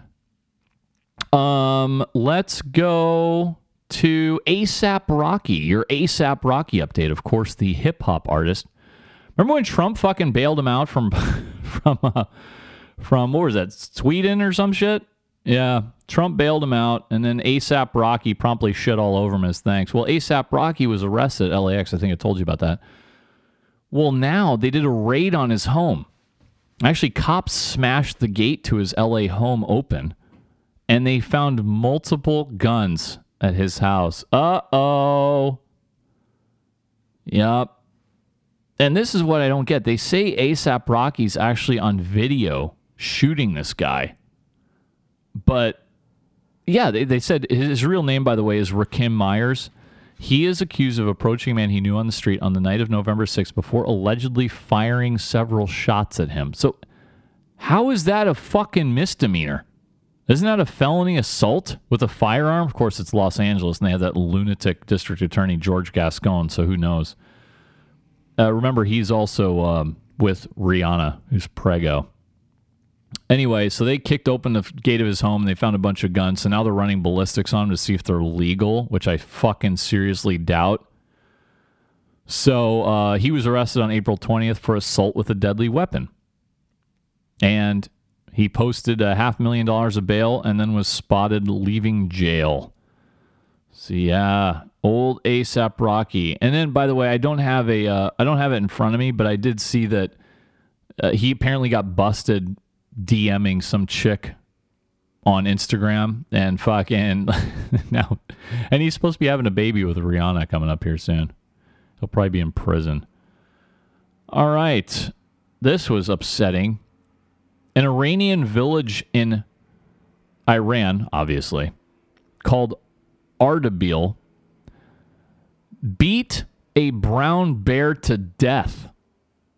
Now, I'm sorry, let me back up. Ardabil is the province, the town is Namin. State news agency IRNA, IRNA, reported that the villagers restrained the animal and then, quote, resorted to inappropriate methods and behaviors by chasing, beating, and injuring in it, end quote. They published a photograph, did IRNA, showing the bear tied around its neck to a digging machine while the heavy wheels of a farm tractor appear to have been used to pin the animal's back legs to the ground. They went on to say villagers used tools such as a tractor to restrain the bear, causing serious damage to the animal, including breaking its leg, pelvis, and damaging its spine. Fucking believe these savages? There's a brown bear. Bears are pretty high on the animal hierarchy. And I have an idea. If you don't want it, why don't you shoot it and be merciful about it and say you basically torture the animal to death? What's fucking wrong with these people, dude? I mentioned NFTs, non fungible tokens, earlier. If you guys follow that, you know that there's something called the Bored Ape Yacht Club. And the Bored Ape Yacht Club are these NFTs, non fungible tokens, that cost like you know hundreds of thousands, if not millions of dollars. They usually take Ethereum, the cryptocurrency, as payment. And supposedly, you owning this gives you all kinds of like exclusive privileges, like going to a party or something. Something. It's. I know when you say it out loud, it sounds fucking moronic, which it is. Well, guess what? They had a huge hack. Did the Bored Ape Yacht Club, and millions of dollars worth of the ape NFTs were stolen. Remember, an NFT is a digital asset, usually a piece of artwork or something whose ownership is stored on the blockchain. Well, the attacker seized control of the Bored Ape Yacht Club Instagram account and sent a phishing post that many followers were fooled into clicking on, connecting their crypto wallets to the hackers' fucking quote smart contract end quote. That is a mechanism for implementing a crypto transaction. So then the attacker was able to steal the assets held in the wallets, held, uh, seized control of four of the actual Bored Ape NFTs, as well as a host of other, uh, other NFTs with an estimated total of $3 million. There you go. You know, you know who some of the dipshits who bought these Bored Apes were? Uh, Eminem, Gwyneth Paltrow, and Madonna. Freaking idiot. And then I think I talked about this one. Remember a couple weeks ago one anonymous owner of a bored ape lost a $500,000 ape after getting tricked into swapping it for counterfeits. The scammer created new NFTs that were visually identical to Bored Ape Yacht Club pictures, except they had a green tick over them, which mimicked the verified icon of the platform used for the trade. and then last December, New York art dealer Todd Kramer disclosed his own $2.2 million loss with the tweet, quote, I've been hacked. All my apes gone. This just sold. Please help me. End quote. Oh, this, this you, you can't fucking you, you can't hack gold bars. That's for sure. Yeah, this is all this is, guys. NFTs and crypto, hacking and theft are rife within it. Once it happens, the transactions are irreversible once you do it. And last week, a stablecoin project called Beanstalk lost $180 million in crypto to a governance attack, where the attacker used an instant loan to buy control of the project, transfer its reserves to their account, and then repay the loan in just 13 seconds. I believe I talked about that one. Yep. But keep buying, keep spending your fucking hard earned money on NFTs. Hey, some people make money off of them. I know. I heard, but I don't know. To me, it's not worth it. I had this story last week and I didn't get to it, but now we know more information. This doofus climate activist who lit himself on fire. Did you guys see that on Earth Day? did you see his picture? He looks exactly like I picture him. Thin, balding, glasses, white, of course. No fucking, no person of color would ever do this. But 50 year old Wynn Bruce of Boulder, Colorado did set himself fire in front of the Supreme Court on Earth Day. And uh, he's a Buddhist, by the way. And a priest who knew him well said his death was not a suicide, but, quote, a deeply fearless act of compassion, end quote. Fucking idiot. Yeah, he suffered critical burns and was pronounced dead at the hospital. Yeah, he he went uh, his some of his last stuff online. He put a Facebook post in 2020. He wrote 422 2022 and then a fire emoji. So he was planning this shit. Yep. This is such idiocy, dude. And I can't I cannot believe this doofus priest Buddhist guy. Oh no, it's a chick. Yeah, she said this act is not suicide. This is a deeply fearless act of compassion to bring attention to the climate crisis. Okay, well, if it's a deeply fearless act, uh, then uh, I guess a lot of other climate activists will probably be doing it. So, good luck. Uh, let's go to a few crime stories. This one is just horrific. This Wisconsin homicide of this little girl. This is the worst. This is one of the worst things I've ever covered. This is 10 year old Lily Peters. And she was killed by an eighth grader in Wisconsin. Uh, This is like fucking evil, dude. Like, sometimes people are just evil. They're born that way. And that does appear to be the case in this one because the 14 year old suspect is her cousin, I guess. He's facing three charges first degree intentional homicide, first degree sexual assault, and first degree sexual assault of a child under 13. The defendant made statements to law enforcement that, quote, his intention was to rape and kill the victim from the get go, end quote. This is just fucking awful. And sh Lily was last seen by family members on Sunday. She was supposed to be headed home from her aunt's house when she disappeared. Uh, she never got home. Lily's father called the cops and they discovered her bicycle in a wooded area by a walking trail. They soon found the body. And it's this is just fucking disgusting, dude. Because you know what? And this is the worst part.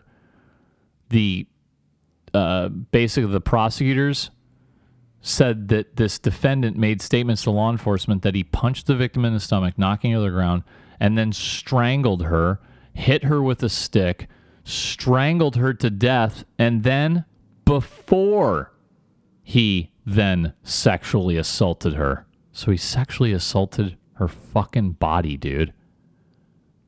This is just beyond fucking anything I've ever heard. And by the way, more has come out about his the the cousin, who by the way, the cousin of the 14 year old is named Carson Peters Berger, and he's being held on one million dollars cash bond.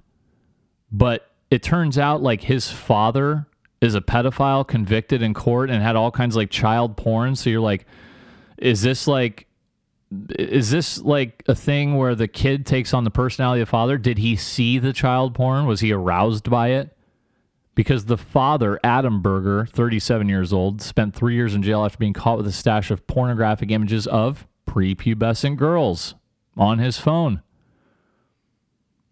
10 pornographic photos showed very young girls in spread legged positions found on his phone. Oh, I don't even know if I should. I can't.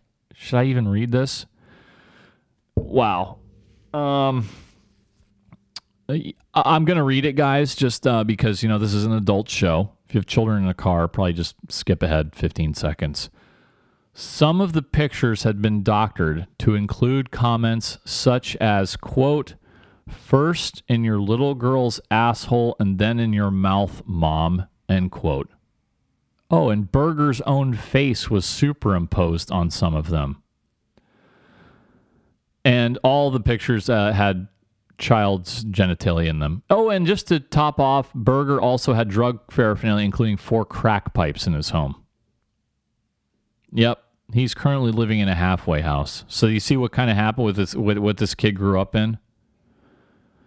Yes, this is this is one of the worst stories I've ever heard.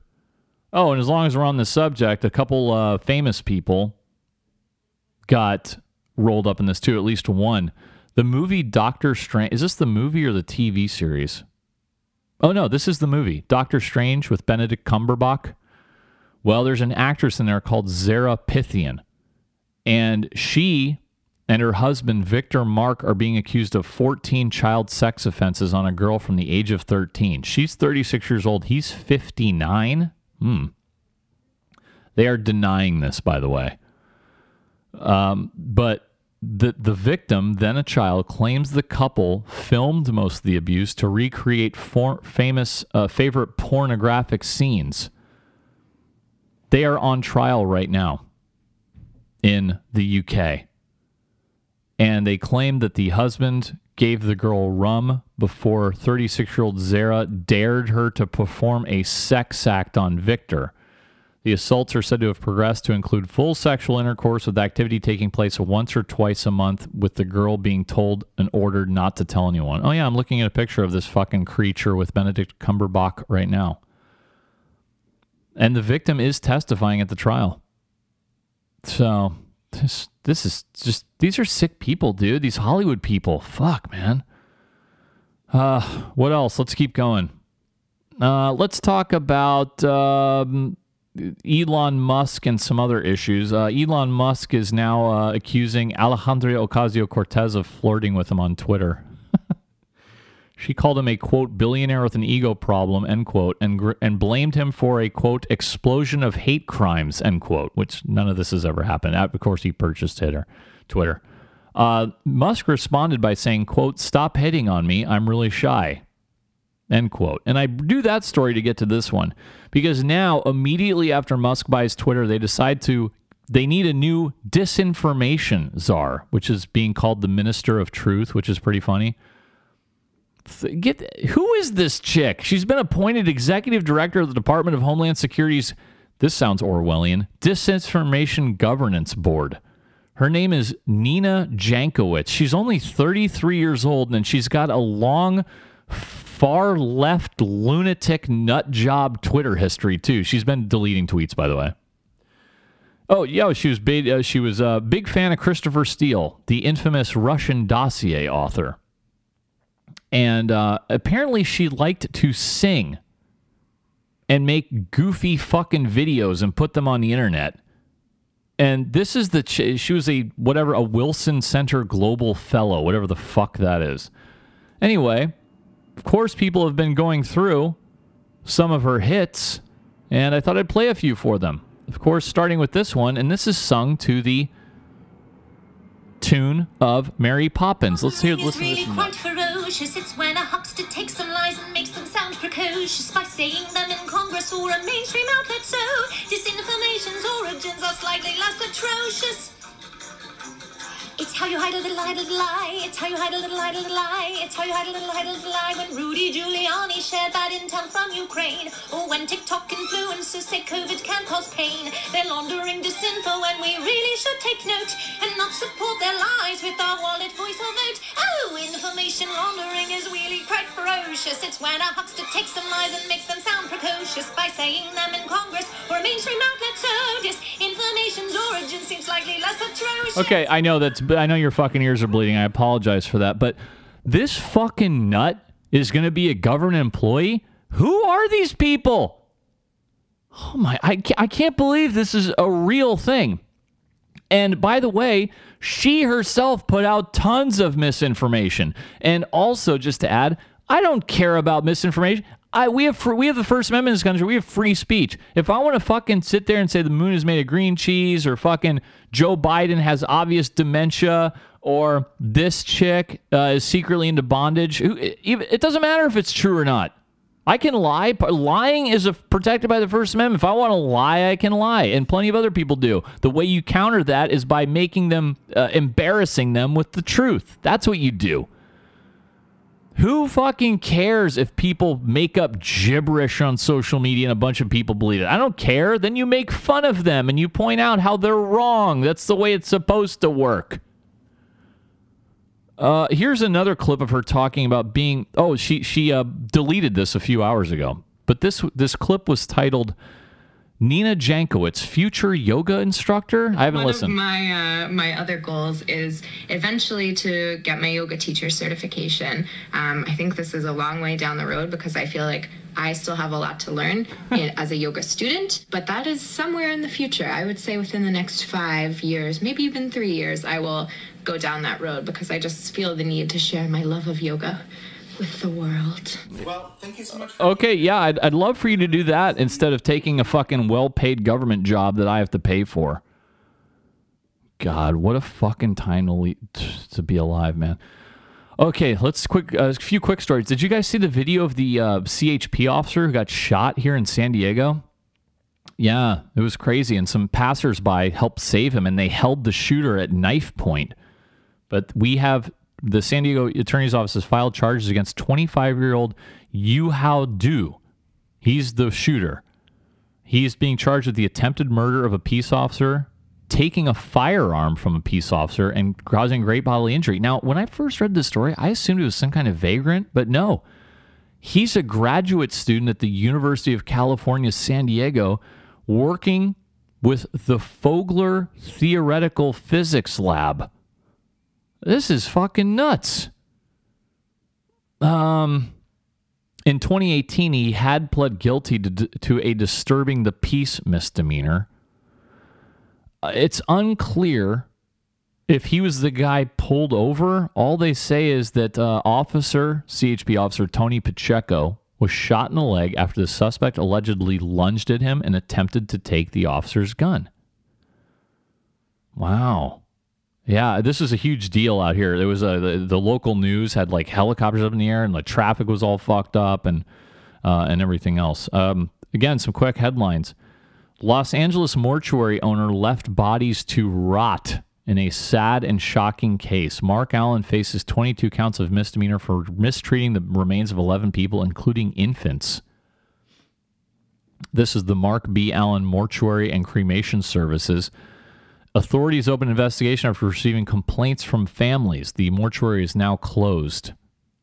Uh, City Attorney Mike Feuer, whose office can only file misdemeanor offenses, by the way, announced the charges, calling them, quote, incredibly sad and a shocking situation, end quote. And he said that officials could smell the odor from outside the San Fernando Valley facility. That's fucking disgusting. They just let them rot, dude. Um, yeah, they were improperly stored in conditions that were too warm. Some of them, some of the six bodies were emitting quote foul and overwhelming end quote odors and were attracting flies. Nice, really fucking nice. All right. Here's another kind of mystery murder. An F- the FBI has joined an investigation to a slain couple in New Hampshire. These two, um, th- you know, this is New Hampshire, right? Fucking idyllic, very rural. Well, the FBI has joined the investigation into this shooting of a retired couple whose bodies were found last week on a hiking trail. And this was near Concord, New Hampshire. This was 67 year old Stephen Reid and 66 year old Djeswende Reid. And yeah, basically, they don't know what happened. Um, this is a city. Concord is um, the state capital of New Hampshire. It only has 44,000 people, by the way. There's only been seven murders near and in the city in the past five years. And they don't know what happened. The Reids were reported missing on April 20th when Stephen Reid failed to show up at a planned event. The bodies were later discovered a day later off a hiking trail in a very wooded and marshy area. They both died from multiple gunshot wounds. This is like a fucking execution, dude. Yeah, so far they don't. Uh, I don't think they have any leads at all. They're not talking.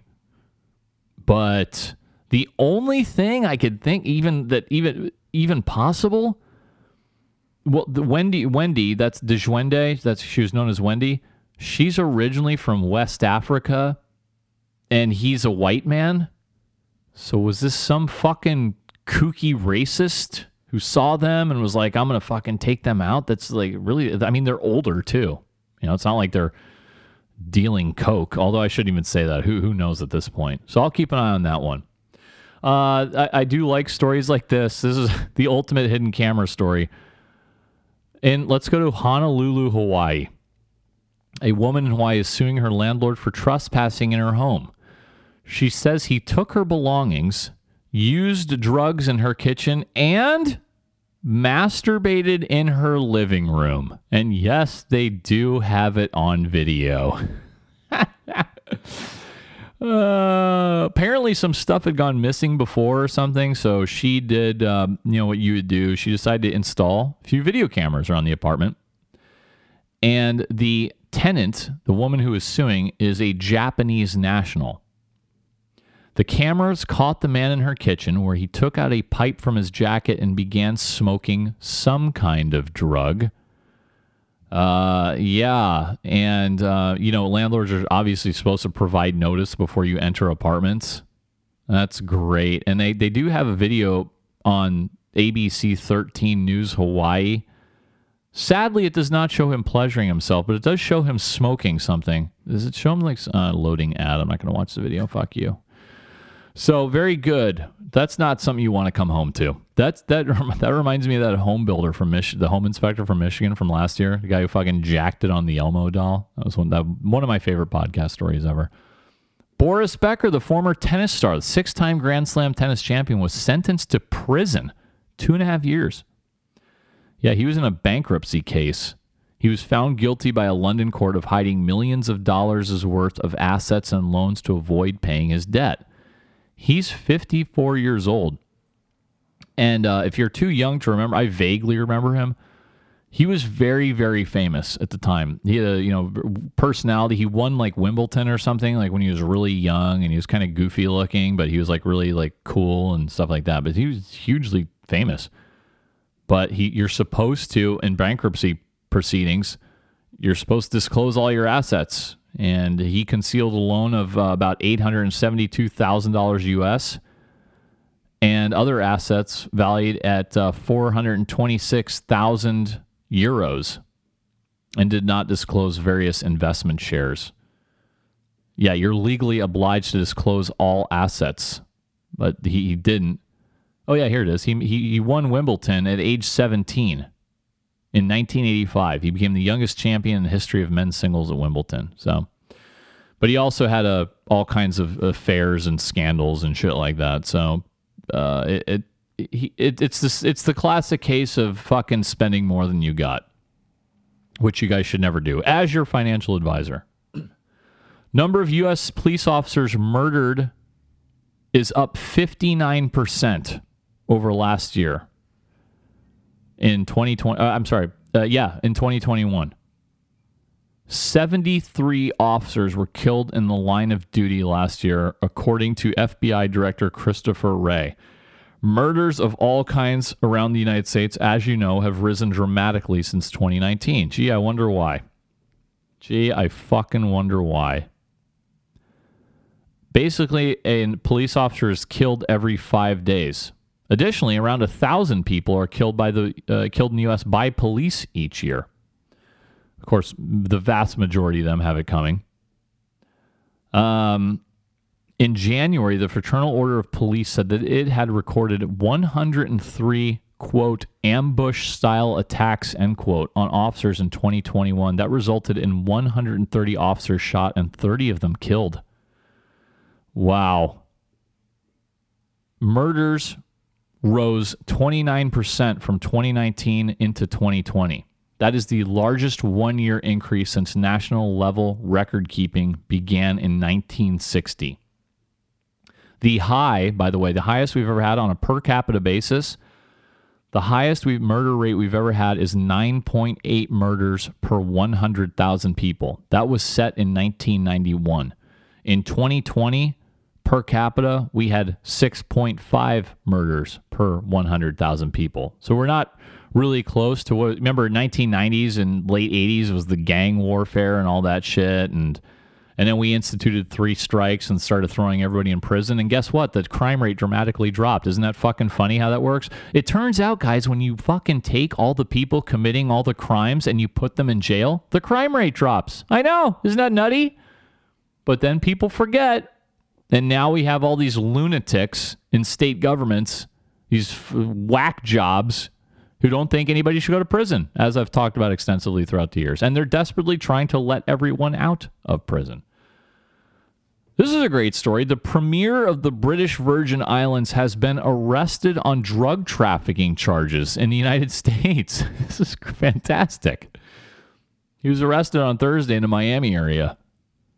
Andrew Fahie who is the elected head of government of the small territory, the British Virgin Islands, there's only about 30,000 people or residents there, requested an upfront payment of $500,000 US to let cocaine slip through their territory en route to Miami and New York. He was charged with conspiracy to import at least five kilograms of cocaine mixture and conspiracy to launder money a man who presented himself as working for the Sinaloa cartel, but in actual was a confidential source for the federal authorities, met with the territory's director of ports, somebody named Olean, Maynard.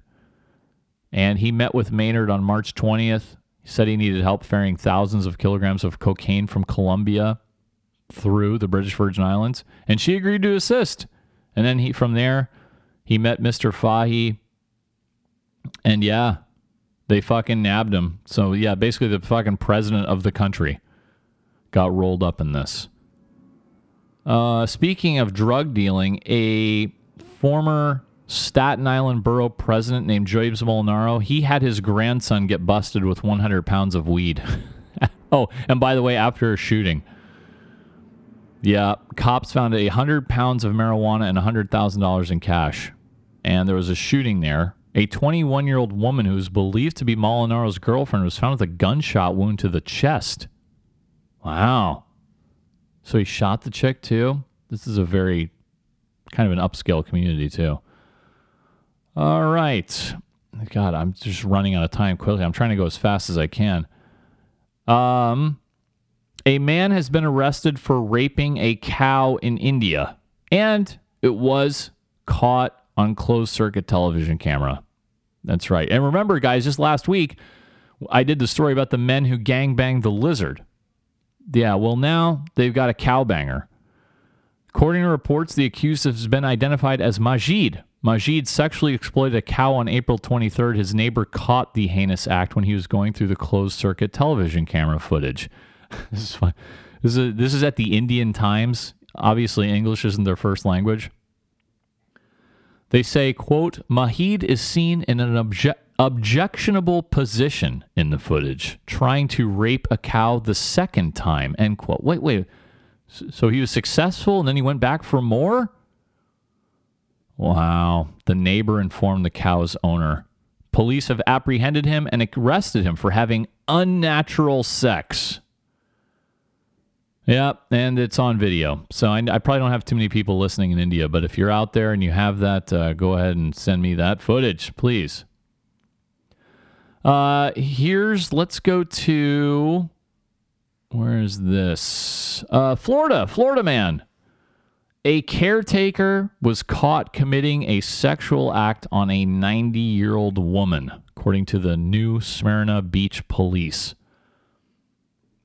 Yes, 51 year old Billy Bunn was arrested and he has been indicting. He was care, he was caregiving at a hospice home in New Smyrna and was caught in the act. He allegedly exposed himself to a 90 year old bedridden female patient with dementia and forced her to touch him. So he basically put his dick in her hand or mouth.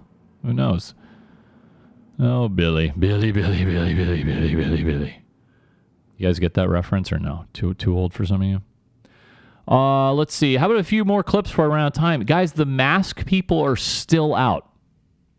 Here's a guy. I think this is at like a Costco, and the guy is wearing a mask and he's basically threatening the employees to not come near him and he's holding up pepper spray and saying like basically don't come near me i'll spray you so uh, let's listen to It started.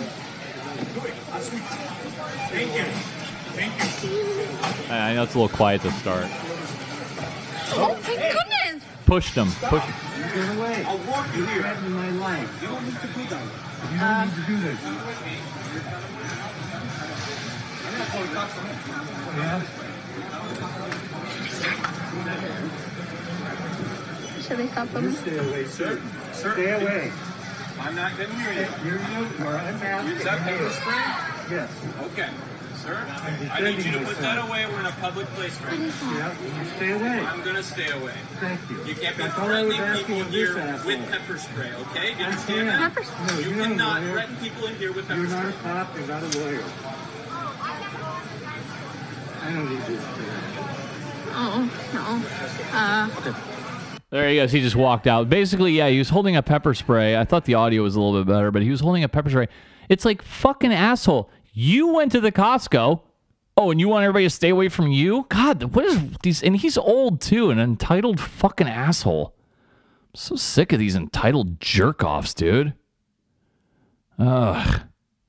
Uh, this was funny. You guys know who Matt Walsh is? He's the um, he's a uh, provocateur, I suppose you would say, and he wrote a book called Johnny the Wall. He doesn't. He's not down with the transgender stuff, and so he uh, wrote a book called um, he he wrote a book called Johnny the Walrus that kind of mocks the uh, transgender movement, but in a humorous way.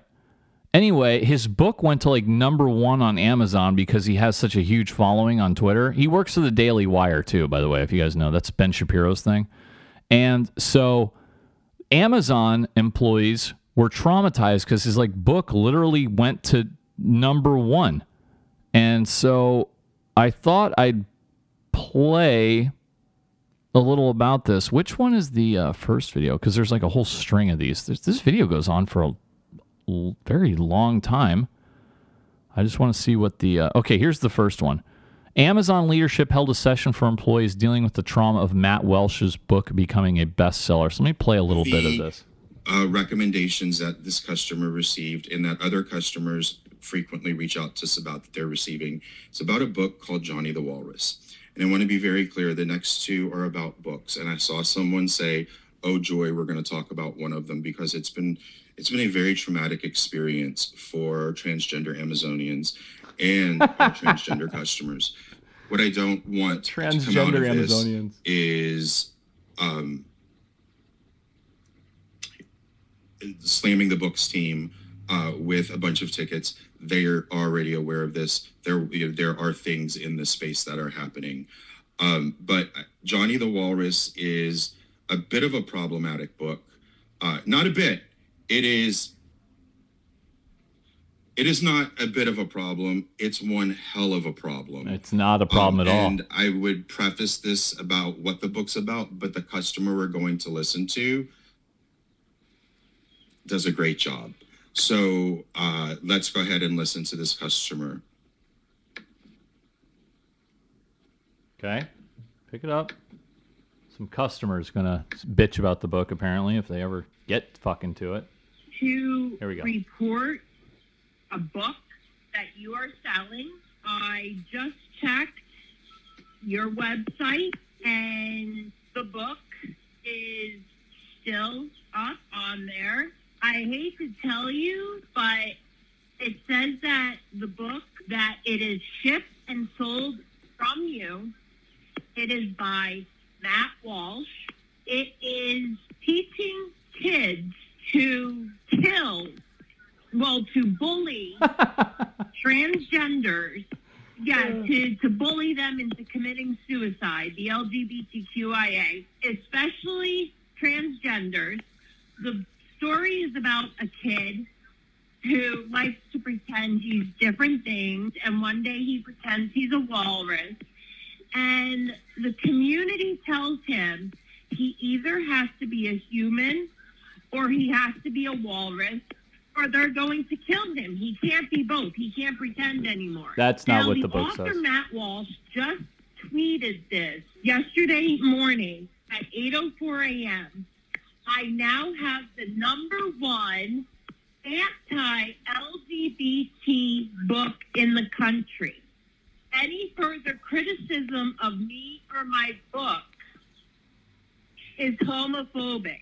He didn't say anti. He said I have the number one LGBT book in the You country. are selling a manual to how to teach kids to bully other kids to commit suicide. I talked to, she said she was going to get the book stripped off of your site. Now he is bragging that he has the number one book. You are still going to continue to sell it. And now he's bragging and that he's glad it's going to make the LGBTQIA kids, especially transgenders, What's what's A? commit suicide. He's bragging about it on Twitter.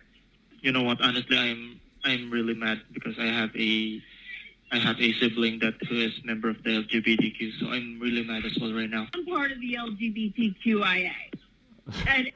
Okay, dude. Th- there's an this goes on for like another ten minutes. If you want to go listen to the whole thing, it's on Libs of TikTok.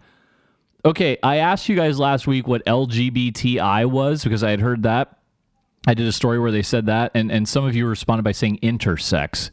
But again, I'm going to ask for your help. LGBTIA. What is the A? I haven't heard that. Why can't uh, I I don't fucking know. Uh, so yeah, I thought that was a hoot. And yeah, Matt Walsh Matt Walsh wrote the book as a troll, and it became and it did become the number one bestseller. So he's been having fun with it on Twitter, saying, "Hey, I am the number one LGBT author in the country." That's a good troll. I got to admit it. I do have to admit it. All right. Um, and speaking of that, here's a mother who apparently, according to her, took her nine year old child to a doctor because she wanted her kid to start the process of transitioning. Let's listen to how this goes. Pediatrician number two. After I fired pediatrician number one, I asked another mom of a trans kid who lives locally for a pediatrician recommendation, and she gave me one. Aside from incessant misgendering from her whole staff, she also said in front of my child that I needed to mourn the loss of my daughter in front of my nine year old transgender child. That's something you never say, by the way. In addition, she then refused to write a letter for his name change, um, stating the fact that he is too young to know himself and refused to connect with his therapist and his endocrinologist. She was the chief of staff at our local hospital. Not only was she disrespecting my son's knowledge of his own self, but she's also disrespecting me. Okay, there you go. So yeah, that sounds like actually a really good doctor who's like, hey, crazy lady, your kid's nine. Why don't you fucking give it a rest? God, what is this mommy thing, dude? Oh yeah, there's another trans kid too. And speaking of trans, I got one more. This is more a adult transgender story. Well, a transgender Rikers Island inmate, the infamous New York prison, with previous arrests for assault, raped a female prisoner after she was finishing showering in the women's section of the prison. 33 uh, year old Rommel Blount, who goes by the name Diamond Blount, pleaded guilty in the sexual attack in a deal on April 17th. The 33 year old victim, whose name was not released, had just finished showering when Blount approached her from behind, held her down by the back of the neck, and raped her at the Rose M. Singer Center on February 8th, 2021. The victim reported the incident to jail officials. A rape kit was administered, which m- matched Blount's DNA in the New York State Registry. Blount has now received a seven year prison sentence with an additional eight years of post release supervision. Okay. We, uh, and then officials would not answer why Blount was being housed in the female section of the facility after being arrested in 2018. Yeah, there you go. That's nice, isn't it? All these policies aren't they aren't they great and super normal? Fucking nuts, dude. Uh, this one is good. This is just a random clip that I had. This is funny. Uh, this is Hakeem Jeffries of Representative Hakeem Jeffries of Congress. Congress. He's a far left wing lunatic, and um, he's talking to a guy named Mark Paoletta, who is um, he, he was a general counsel for Trump at one point. Anyway, he's testifying in front of Congress. So he is going to ask Mark Paoletta, like, uh, because Mark Paoletta says, hey, Democrats hate Clarence Thomas because he's a black conservative. And uh, Representative Jeffries uh, decides say, what evidence do you have that to support that Democrats hate Clarence Thomas because he's a black conservative? And key here is Representative Jeffries is the chairman of that committee. Uh, I'm sorry, let me back up there. I was wrong about that. He's not the chairman of the committee, but Jeffries is the one doing the question. Let me just play the clip and you'll get where I'm going with I this. I believe, uh, Mr. Paoletta, you've echoed a similar sentiment. I think your quote is Many on the left hate Justice Thomas because he is a black conservative who has never bowed to those who demand that he must think a certain way because of the color of his skin. What evidence do you have to support that uh, incendiary charge? Uh, when Chairman uh, Bennie Thompson calls him an Uncle Tom because of his views on voter ID and affirmative action, when in fact more black Americans support voter ID and uh, in, with respect to affirmative action in college education, they're 62% opposed to it. So, so that is the most vile, disgusting thing you can say. And, and, and so, yes, that's, that's, that's the evidence. That's the evidence I just reclaiming, gave you. Reclaiming my time. Yes. There are a lot of vile, disgusting things that can. Well, you just said. asked me for an the, example. The notion that that is right when some members on this side of the aisle and others have been called the N word. Quickly, change the subject. Life, belies uh, the point that you have a particular bias, uh, and it's an overstatement, which is not surprising when you look at the balance of your testimony. And if Chairman Bennie Thompson uh, has an observation to make. Uh, he's entitled to free speech. You apparently believe that Ginni Thomas, regardless of how many conflicts uh, she has, is entitled to her own political opinions uh, as well. Uh, Can I give you another example? No. Uh, there you go. So this fucking moron, Hakeem Jeffries, who thinks he's a fucking civil rights hero, he says, "Give me an example of somebody being racist as Clarence Thomas." Okay, well, the chairman of this committee that I'm in front of right now, Bennie Thompson, called him a, a fucking uh, um, what? God, I'm sorry, I already closed the page. Uh, he called him uh, Uncle Tom. That was it. He called him an Uncle Tom, which is a horrible thing to say to an African American. Bennie Thompson's like, "So what? He has freedom of speech." And the guy's like, "Oh, well, I'll give you another example." He's like, "No." Fucking buff- These people are such buffoons. I can't get enough of it. Hey, uh, let's see. Um, let's go. How much time do I have? All right, we're coming down to it. The FDA is moving to ban sales of menthol cigarettes. How about that? This is not going to go over well with the black dudes. Yeah, by the way, black smokers 85% of all black smokers use menthols. Yep. Uh, that's compared with 29% of white smokers. And they want to get rid of them. They have, they've had a hard on about this for a couple of years now. Menthol is a chemical derived from the mint plant that can also be made in a lab, is added to cigarettes to make smoking less harsh and provide a cooling sensation in the throat. Menthol cigarettes make up about one third of the $80 billion U.S. cigarette market, and about 18.5 million Americans smoke them. Uh, bumbling, dummy Health and Human Services Secretary Xavier Becerra, who's not a doctor and has never been in public health. He's a lawyer, but that didn't stop Sleepy Joe from appointing him to as Health and Human Services Secretary. He said banning them would, quote, help prevent children from becoming the next generation of smokers and help adult smokers quit, end quote. Okay, you know what? Fucking mind your business, dude. If people want to kill themselves with drugs and alcohol, so be it. I'm very libertarian on that. Let them. You know, I don't care. I would prefer it if they had to pay for their own medical costs, but you know that ship has sailed. But you know the, the upside is if you're a heavy smoker, you'll probably get lung cancer and die young. So Yes. So they are they've been trying to do this for a long time.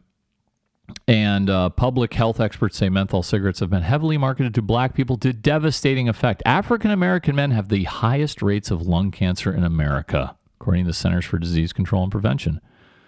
And they are supporting this. The president of the NAACP, Derek Johnson, says this ban is a quote win for justice, end quote. You know, fucking mind your business, Derek. If a black dude wants to have his new then fucking let the man have his Newports. He wants to, he's working hard, wants to come home, have a fucking coldie, take a puff on the Newport. Let the man fucking enjoy his life. Who the fuck are you? Jesus. Let's do some business stories quickly. Start with uh, there's a big earnings week in the market, as you guys probably, and the market was shit in April. Oh my god, dude. By the way, the S and P last I looked, the S and P 500 is down something like 12 percent year to date. Not good. Yeah, Amazon posted their slowest quarterly growth in years, and they had their first quarterly loss since 2015. Now, they did report $116 billion in revenue in the first three months of the year. That is up 7% from a year earlier. However, that was down from 44% growth in the first quarter of 2021. The number of products that Amazon sold in the quarter was flat from a year ago.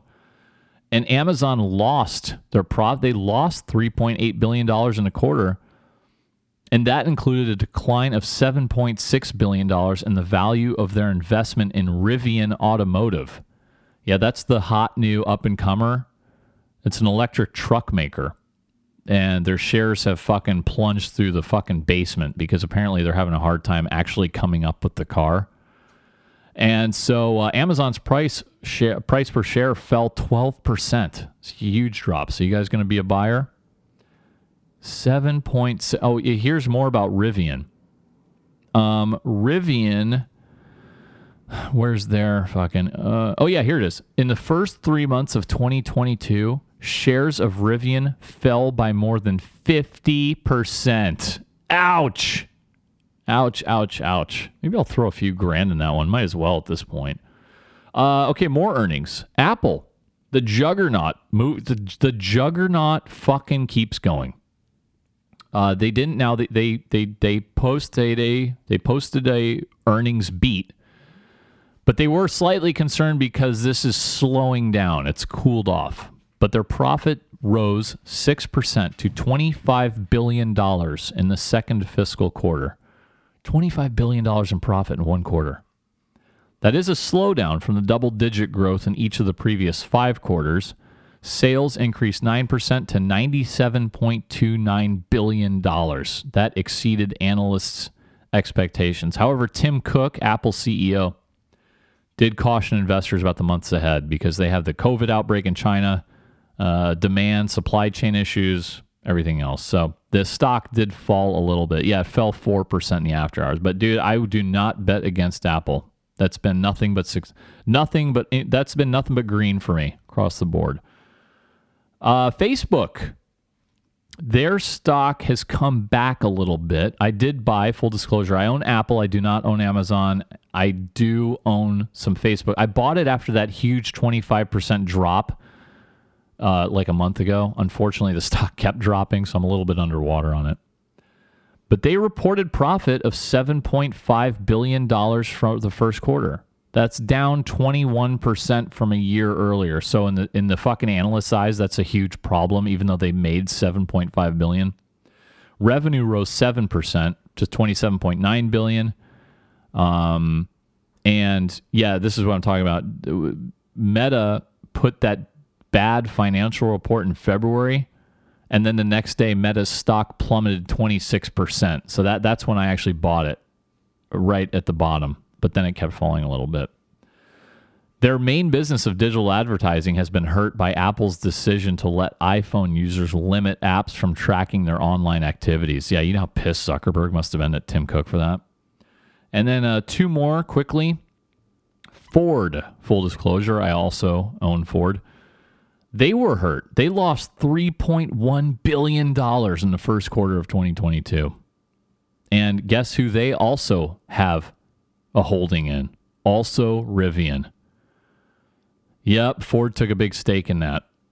In addition, they are also being hurt by the global chip shortage, which slows down their manufacturing. So, without taking account the decline in the shares of Rivian, Ford said they made $2.3 billion before interest and taxes. So, still pretty friggin' good. And then Netflix, it's just awful. Netflix is the worst performing stock in the S&P 500. And a lot of it was because of password sharing. And also a lot of it is because everybody has their own content now, all the other streaming services. So remember when Netflix first came out and they had all kinds of cool movies and TV shows from every possible channel? Well, the problem is they all have their own channels now. So they're pulling all their shit from Amazon and or from Netflix and all you have left is Netflix original movies and who wants to watch that garbage? I haven't had Netflix forever. I haven't had Netflix even before, and I would never get it because the CEO, Reed Hastings, is a huge backer of fucking dumbass California Governor Gavin Newsom. He gave him something like $4 million to defeat the recall. I'll never forgive him for that. Quickly, headlines. The FAA is investigating a crash after those two guys tried that mid air pilot swapping stunt.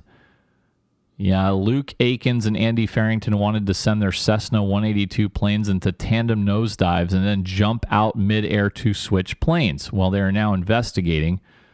Nobody was injured thanks to this. One of the pilots did land safely by parachute as his plane spun out of control and crashed. Um, the other pilot did regain control of his plane and did land safely.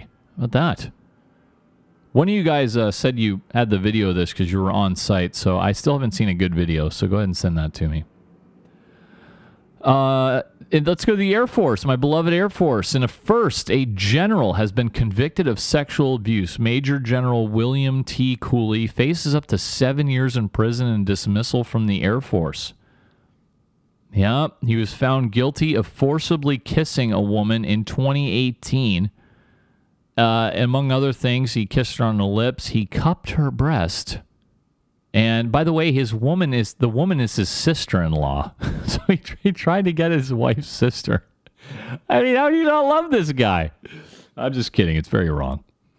Um, the she he uh, forced the woman to touch him over his clothing and touched her breasts and genitals through her clothes while she was giving him a ride back to her house. Oh man, oh Cooley, that's great.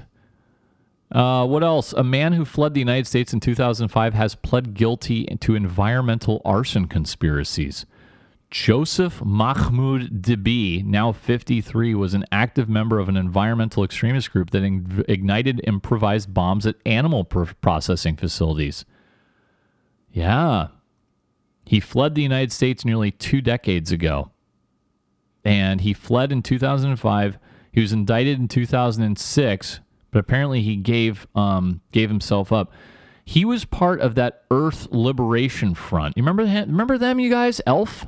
They were really all over the news there for like a year, and then it just kind of died off. They're very secretive, but they were connected to more than 40 criminal acts amounting to more than $45 million in damages. Oh, I remember this one. One of the most significant arson attacks occurred in October 1998 at the Vail Ski Resort in Colorado, and that caused an estimated $26 million in damages.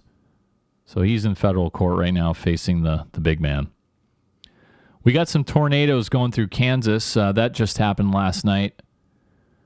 And uh, damaged dozens of properties in Wichita, Kansas, ripped through houses, power lines. Uh, right now, I have not heard any fatalities, but about 50 to 100 structures have been damaged in the city. The tornado was one of several that touched down in Kansas and Nebraska. Hopefully, nothing serious happens there. All right. Let's see. A former U.S. ambassador to Qatar, I'm sorry, to Pakistan, has pled guilty to illegal lobbying and hiding gifts. Richard Olson is a retired diplomat who recently served as ambassador to Ab- Pakistan and the UAE.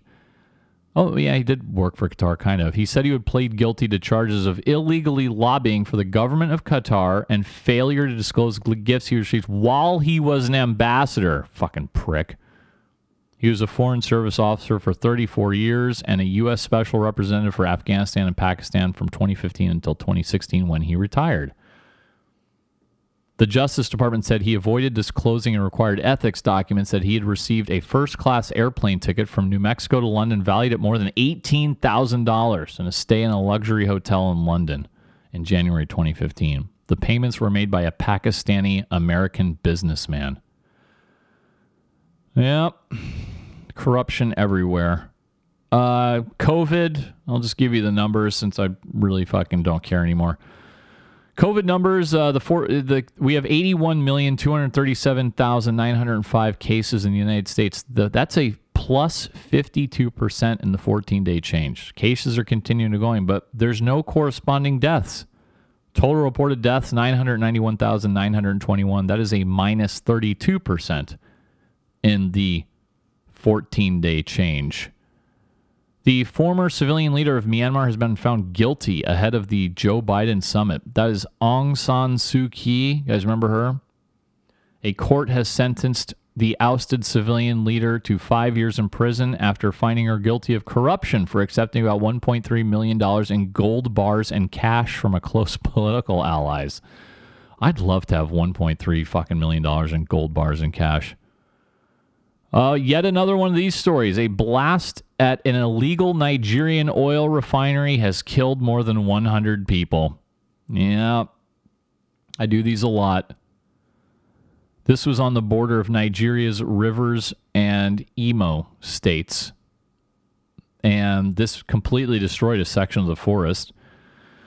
And once again, these are people who tap into the pipeline, poor people trying to siphon off gas and, and oil and uh, the crude oil is you know they got this web of pipelines all over the place. So people try to tap into it and steal it. And then some fucking guy is uh, smoking a cig or doing whatever they do. And it happens all the time. I've covered these stories in the past. And in this case this was a big one. Fucking 100 people dude.